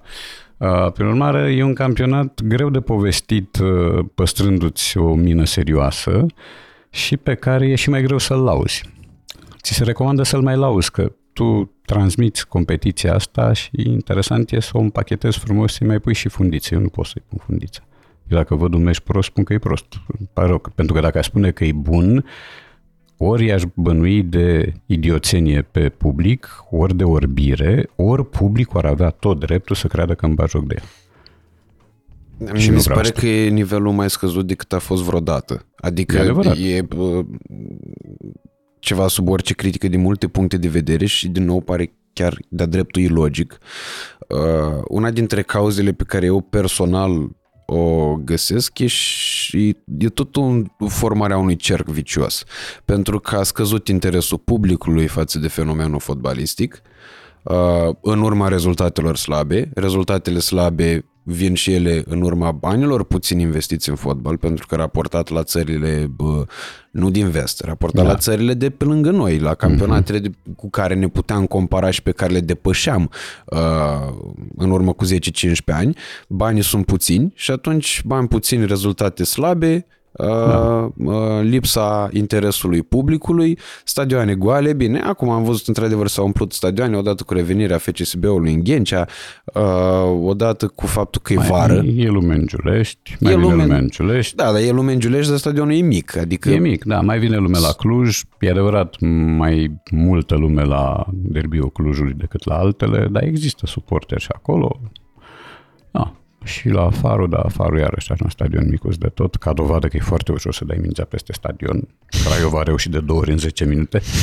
Da, peste stadion, adică s-a dus în alt cartier mingea. Nu... S-a dus pe Sudgheol. Da, da, da, da, da. Încă plutește. Așa. Da, și atunci astea sunt chestiile pe care le văd eu a fi principalele cauze, plus faptul că e acaparat Liga 1 de pariuri sportive. Uh, e acaparată și pentru faptul că Superliga se cheamă Superliga din cauza asta. Da, da, da. da. Sau ea, ea ar trebui că... să se cheme Subligă. Dacă da. te uita la nivel, așa trebuie să-i spună. Da, știu, este întovărășirea cu o casă de pariuri și de aici denumirea asta nouă pe care eu refuz să o iau în calcul. Deci o să spun Liga 1 de fiecare și o să mm. scriu Liga 1. Uh, mai există cauze, există felul în care um, vopsitoria impresarilor funcționează în continuare și vinde marfă proastă pe post de marfă bună, în ideea că mai păcălim pe cineva, da, păcălim din ce în ce mai rar și pe bani mai puțini. Există și chestiunea antrenorilor de la copii, care au un statut incert, adică mulți dintre ei sunt ținuți pe salarii mici și atunci acceptă șpăgi și plicuri. Uh, tot aici intervine și presiunea părintelui, care știe sau se consideră că știe mai mult fotbal decât antrenorul și care vine în spate, vine la gard și îl bruiază pe antrenor și își asasinează copilul cu indicații și spune, bă, tu de cine asculți? De ăla sau de tactul? Că de el asculți o oră, cu mine te întâlnești acasă. Și asta produce traume de multe ori. Plus orgoliu anumitor părinți de a-și vedea copiii noul habar n-am cine, deși copilul e crăcănat, are platfus, a avut hepatită când era mic și n-are nicio treabă cu mingea. Dar nu contează, dacă ambiția lui e să facă din el un nou Mbappé, asta e ambiția și pentru ambiția e dispus să ungă uși, să dea plicuri și să-și satisfacă un fel de orgoliu și să-și rezolve o neîmplinire personală posibilă. da? prin uh, transformarea copilului în ceva ce el nu poate fi de fapt. Da, și uh, practic în felul ăsta uh, e un cerc care prin definiție e fără de ieșire. Păi da. Adică nu, nu-mi dau seama de unde ar putea să vină ceva, pentru că uh, nu mă mai uh, entuziasmez nici la strategii de astea, sau mă rog, la prezentări de strategii, precum ar fi cazul uh, Șucu la Rapid, pentru că îmi dau seama că nici acolo nu există răbdare cu antrenorul, Mutu a fost schimbat, acum să vedem cât o să existe Bergodi. Mutu a plecat, n-a fost schimbat. Mutu a vrut să plece, okay. s-a dus la bani mai mulți. Deci aici Șucu chiar n-are nicio vină. Deci aici, din punctul meu de vedere, marele vinovat e Mutu. Poate că Mutu s-o fi așteptat la o contraofertă fastoasă, mega consistentă, dar uh, cred că reproșul spre el trebuie dirijat. Sigur, nu te poți uh, opune unei, ce, unei oferte frumoase, da? dar în momentul în care îți lași echipa cu o săptămână înainte să înceapă sezonul, ceva se strică. Deci el n-a fost îndepărtat de la echipă. Deși au existat bombănel și în mandatul lui, echipa nu juca ce ar fi vrut publicul. Acum, e foarte greu ca o echipă să joace ce vrea publicul ei. E greu de tot. A reușit Barcelona o vreme, a reușit Real o vreme, a reușit City o vreme, dar pe la noi pe aici prin bătătură mai puțin. Uh, există exigenții de peluză cărora le pute tot și care de obicei strâmbă din nas și care ar fi mai bune antrenori în orice caz decât cei care sunt puși să facă antrenorat. Dar Mutu a plecat și a lăsat echipa într-o situație delicată. Acum cu Bergodi s-a mai îndreptat vânzarea uh, și cred că Bergodi a avut și un prote- protector din, din semi-umbră, din penumbră, că el s-a afișat pe niște posteri pe Facebook, printre care a spus, băieți, trebuie să-l susținem pe Bergodi. Este omul potrivit pentru Rapid. Uh, Uh, vă invit să-i acordați sprijin necondiționat, semnat Nicu Gheară. Când declară Nicu Gheară chestia asta, îl susții că știi ce riști dacă nu-l susții. Da? Uh, ori iată că, din fericire pentru el, Bergodi a început să obțină rezultate. Am vins Farul clar, am vins la Craiova, lucrurile par să arate mai bine. Urmează meci cu Dinamo când, poi mine cred, care nu e atât de simplu cum pare, Uh, și uh, soarta antrenorului este, soarta volatilă a antrenorului este una dintre explicațiile derivei. Gândește-te la Dica, de exemplu. Cum a fost el adus la FCSB pe post de antrenor, pe post de soluție optimă, da? Și cum a reușit să încaseze 10 goluri de la o mediocritate din Danemarca. 5 dus, 5 întors. Cum a fost preluat pe urmă de alte echipe și dat afară și de acolo pentru a fi preluat de alte echipe și dat afară și de acolo. Gândește-te la atâția antrenori care sunt uh, cenzurați, ca așa e regulamentul, n-au carnet, n-au licență de antrenor și atunci nu pot veni la interviuri să spună cele trei banalități pe care trebuie să le spună și se confecționează un, tra- un posesor de licență, că nu e antrenor. De un om care are dreptul la cuvânt. Deci unul se agită și dă indicații și dă linia tactică a jocului, iar altul declară. Este purtător de cuvânt. Da, nu, dar nu găsești în alte campionate. Adică Poenar, știe toată lumea că Poenarul antrenează, dar apare Dună la declarații. Așa ceva nu vezi în alte campionate și e și asta o explicație a derivei noastre.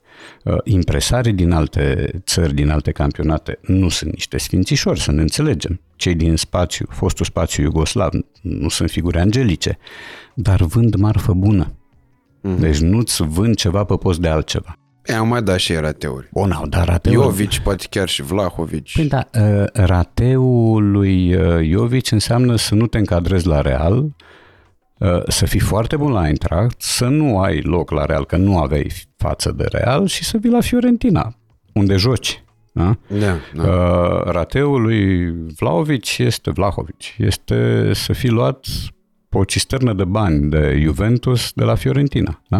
Păi nu știu dacă e un eșec atât de mare și să fii titular în națională, naționala Serbiei. Uh, ori noi uh, ne fălim în continuare cu cine? Cu Man. Da? German joacă la Liga 2, Serie B. Liga a doua, evident, da. Noi ce Noi avem? Nu cred că avem niciun jucător la o echipă puternică nu. din primă ligă și cred că îi putem număra pe degetele de la o mână pe aia care joacă la echipe de primă ligă la salvarea de la retrogradare. Da, da, da. da. Pe da. aia e numai Ianis am impresia în Spania acum păi la, la Deportivo. la care acum a intrat. Ok, nou promovată. În Italia... Și stai, el Alaves. El Alaves, adică nu joacă. Deocamdată nu i-a venit cartea verde, să vedem dacă o să joace, să vedem cât o să joace. Și ai jucători uh, de plan secund. Uh, ori în momentul... Și gândește că Ianis, chipurile ar fi un produs de vitrină. Man, la fel, când a fost vândut de la FCSB, era un jucător cu potențial de creștere. Păi unde e potențialul ăla de creștere? Păi, impresarii croați când ți-au vândut jucători pentru campionatele puternice, le-au vând, i-au vândut și au făcut din ei titulari la marile echipe. Uite cazul Guardiol, care anul trecut nu exista, acum care e nu exista la City. la City. Da, Guardiol față de care eu am avut rezerve. Da, mergând cu un deceniu în urmă, sau chiar două, hai să ne gândim la Dejan Stankovic, care a fost luat foarte tânăr de la Steaua Roșie Belgrad și a ajuns titular la Lazio și după aia la Inter și așa și mai departe. capitan la Inter. Și capitan la Inter. Gândește-te la trupa Croației de acum 5-6 ani ce jucători aveau și unde jucau. Unde jucau Kovacic, Modric, Rakitic, Mandzukic, toți, da? cei din apărare, Vida, toți ceilalți. Toți erau titulari, toți jucau la echipe bune. Nu era unul rezervă. Și la echipe trăznet, la Bayern, la Real, la Barcelona, la Chelsea, la cine o fi fost.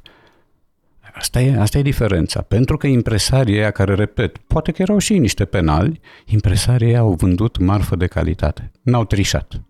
Nu i-au trecut prin vopsitorie, n-au mistificat DVD-uri, deci au vândut ce merita vândut.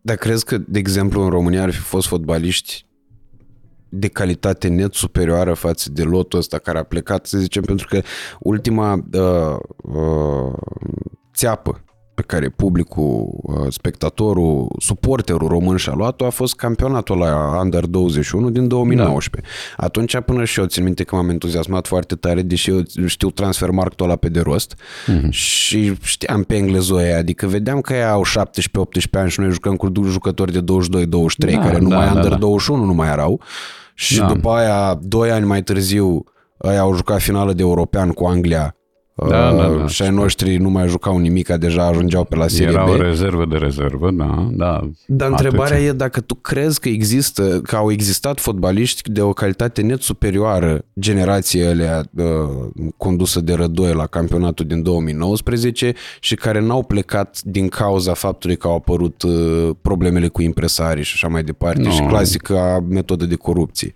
Nu cred, nu. Cred că Rădoi a selecționat cam ce avea mai bun atunci. Nu știu, poate să fi fost o excepție, două, dar uh, cam asta era marfa. Dar e o marfă de nivel inferior, atâta tot. Sigur că noi ne-am entuziasmat că totuși ajunge în semifinale la un campionat european de tineret, ești cât paci să scoți Germania în semifinală. Gândește că am condus, am avut echipă. E, uh, nu ne-a mai interesat că Franța n-a venit fără vedete și totuși e Franța, a făcut și egal cu ei. Mbappé câștigase păi, mondial cu un an exact, înainte. Puteau să vină cu Mbappé, cu Pavar, cu o grămadă, cu care nu mai avea rost competiția. Uh, am bătut Anglia și toată lumea a râs de Anglia, uitând că Trent Alexander-Arnold, de exemplu, n-a fost convocat, deși era în categorie, omul având două finale de Liga Campionilor consecutiv. Și una câștigată Una câștigată, da. Uh, și am zis, cine sunt ăștia? Wan-Bissaka, Foden, Bukayo Saka. Da, Abrahams, toți ăștia și uite pe unde joacă acum și uite-te la noi. Deci noi mai facem muncă de recuperare din când în când mai au ce hagi pe băluță și încearcă să le refacă sau pe Nedelcu. Dar ei erau eșuați, erau rezerve clasice. Sunt oameni cărora li s-a pierdut urma pe care nu mai știu cum îi cheamă, știu că era unul fundaș, tot așa mare promisiune, luase CFR-ul la un moment dat, a fost distribuit pe la tot felul de echipe. Mm, nu știu cum era născut în Anglia. Am scapă numele. Nu, nu Perianul, dar ceva de genul ăsta. Perianul în mod sigur nu. Um, Perianul și da, da, da, fundaș central era omul ăsta de care îți spun. Uh, uite-te la Pușcaș. Alt caz de involuție și atâția și atâția. Da? Nu am mai făcut nimic. Florin Ștefan da, toată lumea era entuziasmată. Iau, în sfârșit avem un fundaș stânga după, după raț. Nu, nu-l mai avem. Uh, deci atunci a fost o, o probă de entuziasm din, și din partea noastră, că totuși eram acolo uh, și forțam finala, uh, pierzând din vedere că adversarii noștri n-au venit cu echipa standard. Au venit cu un locuitor care acum, iată, da, Foden a câștigat Liga Campionilor, nu de mult. Și a jucat uh, finală de da, european exact. și sfert uh-huh. de finală de mondial. Da, cam așa. A avut ghinionul să dea de Franța, că altfel da. era, poate că era și campion mondial. Uh, vezi vreun jucător la momentul de față care să mai spargă gheața, adică vezi vreun transfer în următorul an la o echipă de primă ligă din campionatele top 5? Nu, nici vorba. Nici pe Florinel? Nici. Nu, nu, nu. E, la Florinel am și barometru jocurilor la națională. E la națională, dacă îl scoți de acolo din ograda FCSB-ului și îl pui să joace la națională, joacă prost. Uh, și nu văd pe nimeni capabil să se ducă la o echipă decentă dintr-un campionat A, occidental. Nu, nu, deci nu vorbim de Champions League. Nu, nu decentă. Decentă înseamnă locul nouă. Da, West Ham, să zicem. Așa, Aston Villa. Nu văd, pe nimeni nu văd. Nu, n-are cum. N-are cum. Uite-te la Ianis Hagimon, sigur că a avut accidentarea complicată care l-a ținut un an. Și asta uh, cu accidentările, iartă-mă cât întrerup, e și asta un subiect. Este. Pentru sigur. că de ce ăștia se tot accidentează și atât te uiți la Messi, nu cred că a lipsit niciodată mai mult de da. Și a fost mult, 3-4 săptămâni. Și a fost mult mai expus. A încasat da. mult mai multe faulturi. Um, adică a supraviețuit el lui Pepe. Atâția exact. ani. Um, da, nu, nu văd pe nimeni. Nu văd pe nimeni care să se ducă acum la Torino, de pildă. Bun, avem o rezervă de portar la Torino, întâmplător. Dar nu văd pe nimeni să ajungă, ce să zic, la Valencia, care stă foarte prost în Spania. Sau la echipa Celta Vigo. Celta Vigo e o echipă de mijloc, da? Nu văd pe nimeni. Nu vorbesc de Via Real sau lucruri de astea care deja frizează absurdul. Nu văd. În Anglia cu atât mai puțin. Deci în Anglia tu trebuie să ai un angajament fizic exemplar. Ori noi avem niște antrenamente de astea de pe vremuri.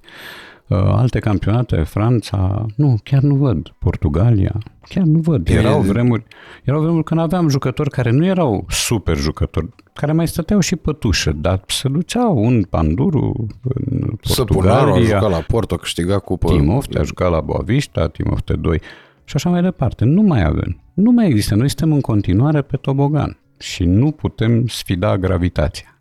Ca să creștem acum valoric în fotbal însemna să sfidăm legea gravitației. Și asta nu se poate. A mai fost o speranță demografică pe mm. care eu cel puțin o aveam și mai discutam cu alți simpătimiți ai sportului rege, cum s-ar titra jurnalistic. Ne-am uh, imaginat, noi ne-am închipuit că așa cum fiecare dintre noi cunoștea uh, colegi de generație care au plecat în străinătate cu familiile uh, sau chiar știam cazuri de copii care s-au născut în mhm. străinătate cu familii plecate la începutul anilor 2000, poate chiar 2005, 2006, 2007, mă gândeam că de acolo vor veni, din diasporeni ăștia vor veni totuși mhm. niște jucători români de calitate. Dar văd că nici asta nu se întâmplă și cu toate astea au avut acces la cluburi da. mari, da. la academii serioase, unde nu mai mergea cu uh, punga de rafie la antrenor. Uh-huh, uh-huh. Și atunci e puțin inexplicabil. Poate că nu mai e fotbalul... O atracție. O atracție, da. Poate și asta, deși în momentul când vrei să faci așa ceva și găsești acolo un mediu bun, adică și, med- și logistica elementară, echipament, dușuri și așa mai departe, și uh, echipamentul tactic cu care ești preluat de la junior și dus mai departe, uh, înseamnă că ține de o formă de indiferență povestea. Poate că fotbalul nu îi mai inspiră Poate că asta se leagă și de rezultatele slabe și foarte slabe pe care le avem noi, da? și la națională și la echipele de club. Noi terminăm competițiile europene înainte ca alții să le înceapă, de obicei. Și atunci, de ce să te mai duci la fotbal? Să ajungi la Naționala României? Da, ok, exista și poate există în continuare clișeul ăsta al tricoului echipei naționale. Care să facă ce? Că este o echipă care nu are contur, nu are personalitate și care a avut 3 minute de joc foarte bun cu Elveția uh, și a reușit să obțină un rezultat profund mincinos după un meci în care elvețienii și-au bătut joc de ei. Și au zis, gata, lucrurile sunt uh, lămurite, hai să schimbăm cinci titulari, că pe ăștia am rezolvat. Uh, și n-a fost așa. Dar în rest, când ajunge un jucător din Kosovo să dribleze patru jucători români în aceeași fază, îți pui întrebări. Da?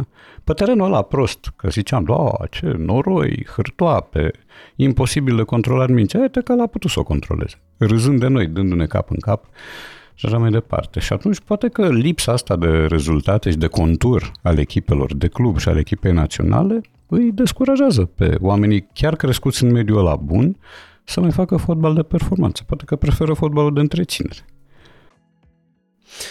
Da, e într-adevăr uh, problematic.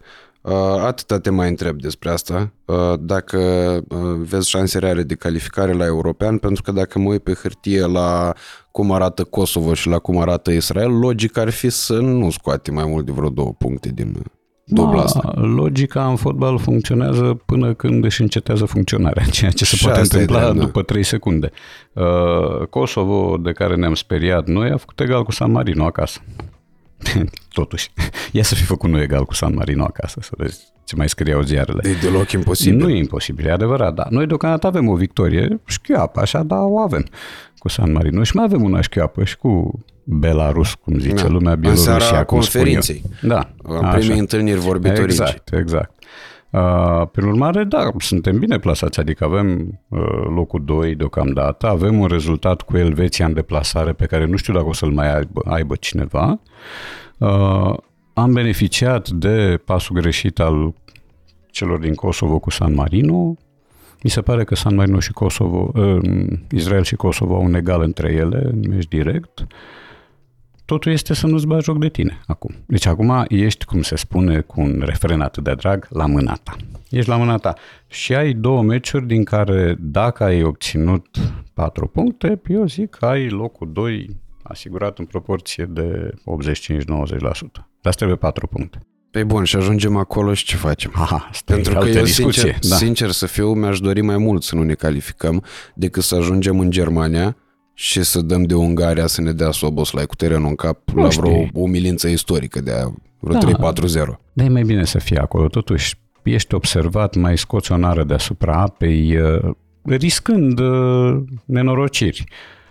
Mm, e important să ajungi acolo pentru atâta speranță cât mai avem noi, nu foarte mare, e adevărat.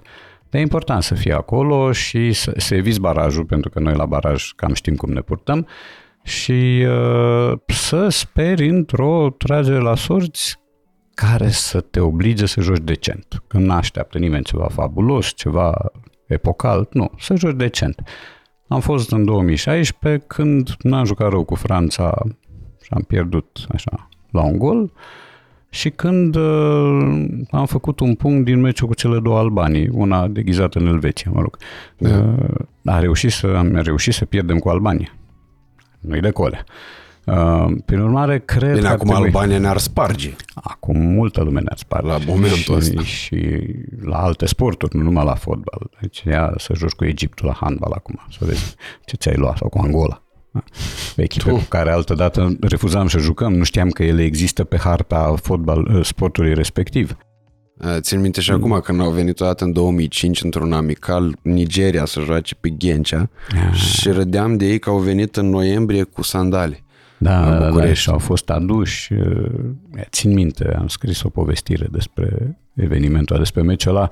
Eram în studio și primeam relatări de la fața locului, de la fețele locului, că erau mai multe fețe. Una dintre relatări era de la magazinul Unirea unde nigerienii se duseseră să-și ia tricouri, că n-aveau, și să le inscripționeze, cu, măcar cu numărul, dacă nu și cu numele.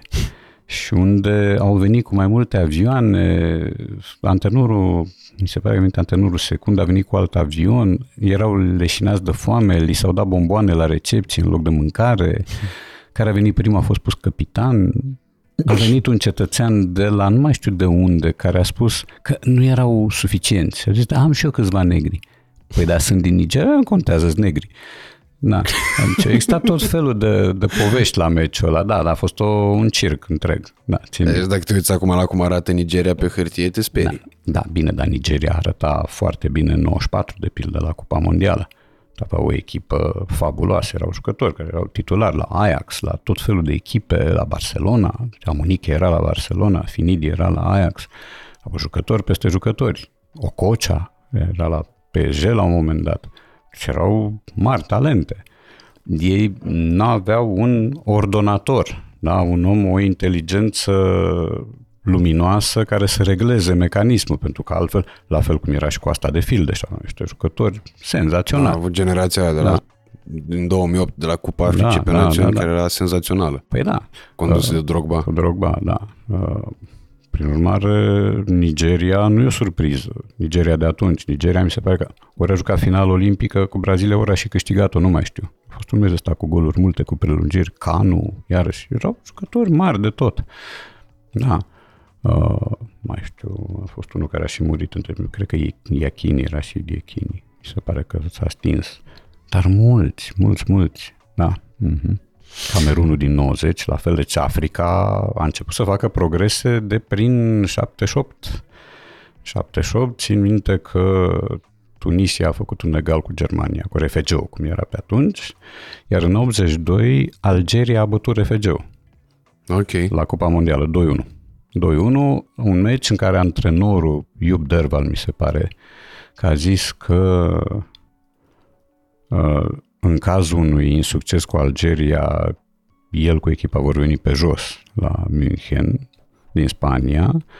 Uh, unul dintre jucători a spus că el va marca golul numărul 8, iar altul a spus că golul numărul 6 va fi dedicat câinilor noștri. Ok. Și au pierdut 2-1. E bine, aici a mai fost și o leacă de karmă. A fost, da, da, da. Și au, au pierdut 2-1 și au fost obligați la un meci aranjat cu Austria uh, pe care să-l câștige cu singurul scor care le califica pe amândouă, cu 1-0. Și okay. s-a marcat repede până minutul 11-12 și după aia a fost o plictiseală acompaniată de fluierături timp de 78 de minute. Nu s-a mai întâmplat nimic. Da, au avut și nemți momentele lor. Au avut, da, da. Oho. Dar uh, colac peste pupăză vom vedea ce se va întâmpla la european. Sper din tot sufletul că asta rămâne mărturie aici. Să nu uh, fim martorii unor uh, uh, episoade istorice. Adică să nu înregistrăm niște eșecuri Ei. greu de egalat. Da, nu m-aș gândi la asta. Nu m-aș gândi la asta. Adică noi avem totuși, am luat un 7-1 sau 7-0, am încasat la vremea noastră niște scoruri. Cred că suntem la adăpost din punctul ăsta de vedere. Și asta e drept, da. dar totuși să te bată Ungaria la un scor foarte mare, nu cred că îți dorești. Nu, nu-mi doresc să ne bată nimeni. Acum e posibil, nu că e posibil, e, e doar o chestiune de să nu picăm cu ei. Hai Asta să e. mai vedem. Hai să mai vedem. Eu, eu sunt uh, pesimist de obicei, dar zic acum, hai să, cine știe, până la anul ce se mai întâmplă. Mai vedem. Doamne ajută. Și eu mai am și speranța că de, de asta mă leg. Mă leg de felul cum se pregătește din punct de vedere fizic. Postează Florinel Coman foarte des pe Instagram ce face el pregătire fizică extra FCSB, uh-huh. adică unde merge la Dan Curtifal mi se pare absolut senzațională condiția fizică lui și se vede și în teren. De asta sper totuși uh, că va ajunge într-un campionat puternic. Uh, poate chiar și după europeanul ăsta, dacă se întâmplă vreo minune. Da. Că în rest, în afară de el, mi-e greu să mai văd pe altcineva. Uh, dar uh, până una alta avem și lucruri la care stăm uh, mai bine, lucruri la care stăm mai puțin bine. Eu mă bucur teribil de mult pentru faptul că am avut parte de discuția asta. Reciproc. E una dintre discuțiile pe care mi le doream din momentul în care am dat drumul la acest podcast și exact în săptămâna respectivă tu ai fost la Bobonete invitat nu mi-aduce aminte, te rog. Și am ascultat. Uh, de ce? Nu, nu, am eu okay. o carie de acolo. ok. Uh, eu l-am ascultat, uh, podcastul ăla eram în drum de la Iași spre uh, București. Țin minte că fusesem să mă vaccinez, că așa am prins eu mm-hmm. programare la Iași, că la ah, okay. Romexpo aici era centrul principal, era showroom-ul pe România și era greu să găsești mm-hmm. locuri. Da, da. Uh, și uh, mă bucur tare mult. Uh, mă bucur și pentru faptul că ești atât de prezent în mediul online. Uh, cred că e nevoie foarte mare de oameni ca Radu Paraschivescu în, în online românesc. Îmi dai curaj, mersi. Uh, sper să ne reauzim și să ne revedem cu bine. Am să fac tot ce pot încât să vin și eu la Iași la conferință. Ok, te Pentru că e o mândrie apropo de ceea ce am discutat, uh, să uh, vă văd uh, în, uh, într-un oraș care are și el la rândul lui nevoie mare de uh, opinii, de păreri mm-hmm. și de uh, voci, precum Eu o să, uh, atașa lui păcălesc, o să păcălesc un pic, o să mă duc și la Filit în octombrie Ok. la festivalul literar. Ok, Da, dar am mai fost la Filit de foarte mult timp. Mhm. În primele ediții eram, uh, eram pe acolo pentru că mi se părea ceva extraordinar ce se Este, petrecea. este, este. Și organizatorii chiar sunt niște Da, chiar e o ispravă. eroi Mhm. acolo. Uh, nebeneficiind de prea mult sprijin, ba din potrivă, de multe bețe în roate. Da, pe aici e cu dus întors. Să știi că ceva sprijin au avut, câtă vreme îi pot plăti onorarii, unele foarte importante pentru scriitorii străini, câtă vreme pot găzdui atâta lume acolo, doar cu elanul lor nu s-ar fi putut face povestea asta. Acum nu știu cine câți bani a dat, dar s-au dat bani. Eu am citit acum câțiva ani, nu știam că terminăm, uh, o, nu acum câțiva ani, acum două luni, un volum de memorie al lui- lui David Lodge, care a fost la Filit, și acolo ori el s-a senilizat, ori corectura a greșit, dar scrie, e un capitol despre Filit în memoriile lui. Și spune că a primit 50.000 de euro onorariu. Eu nu cred asta. Nici eu. Uh, Cred că e un zero în plus acolo. Dar simplu fapt că un autor, e adevărat, celebru și tradus peste tot în lume, primește acest onorariu, îmi spune că acolo există un buget consistent. Da, dar există și din sursă privată. Din... A, da, sigur că da. Cred Cum că... mi se pare și normal să existe în cadrul Da, unui da, da, eveniment da, de genul da, ăsta. da. Mm, Sprijinul pe care îl văd eu cel mai uh, necesar e uh, cel de natură uh, mediatică, adică să fi promovat evenimentul, Mhm. iar uh, filitul e o chestie uh, de notorietate în bulă.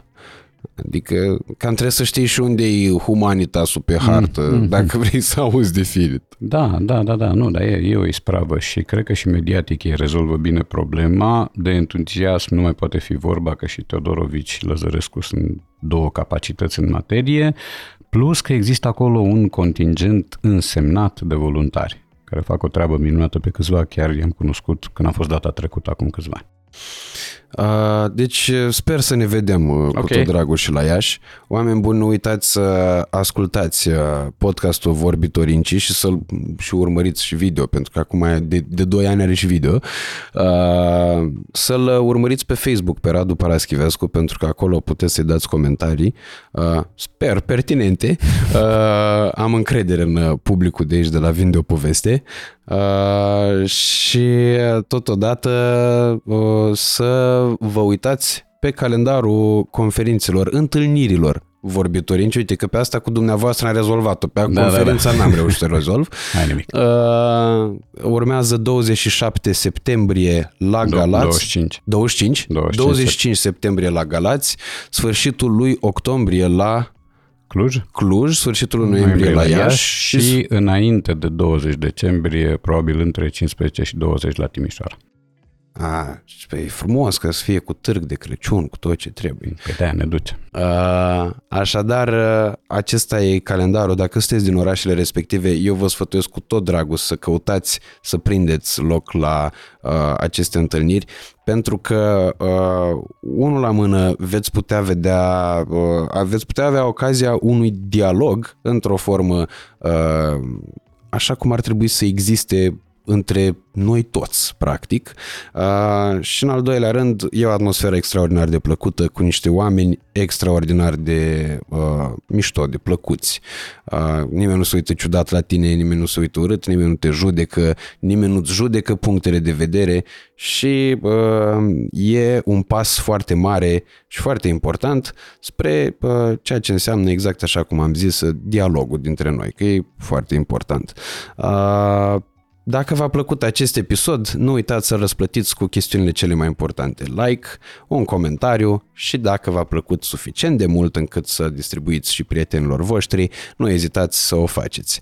Uh, Abonați-vă dacă încă nu v-ați abonat, ăsta nu e un aspect într-atât de important, uh, de asta nici nu vă prea mai rugăm, că e o chestiune pe care trebuie să o faceți doar dacă simțiți să o faceți uh, și să vizitați și canalul Radu Țibulcă Show, acolo unde uh, postăm material din ce în ce mai des și ați văzut că ne-am ținut și de cuvânt.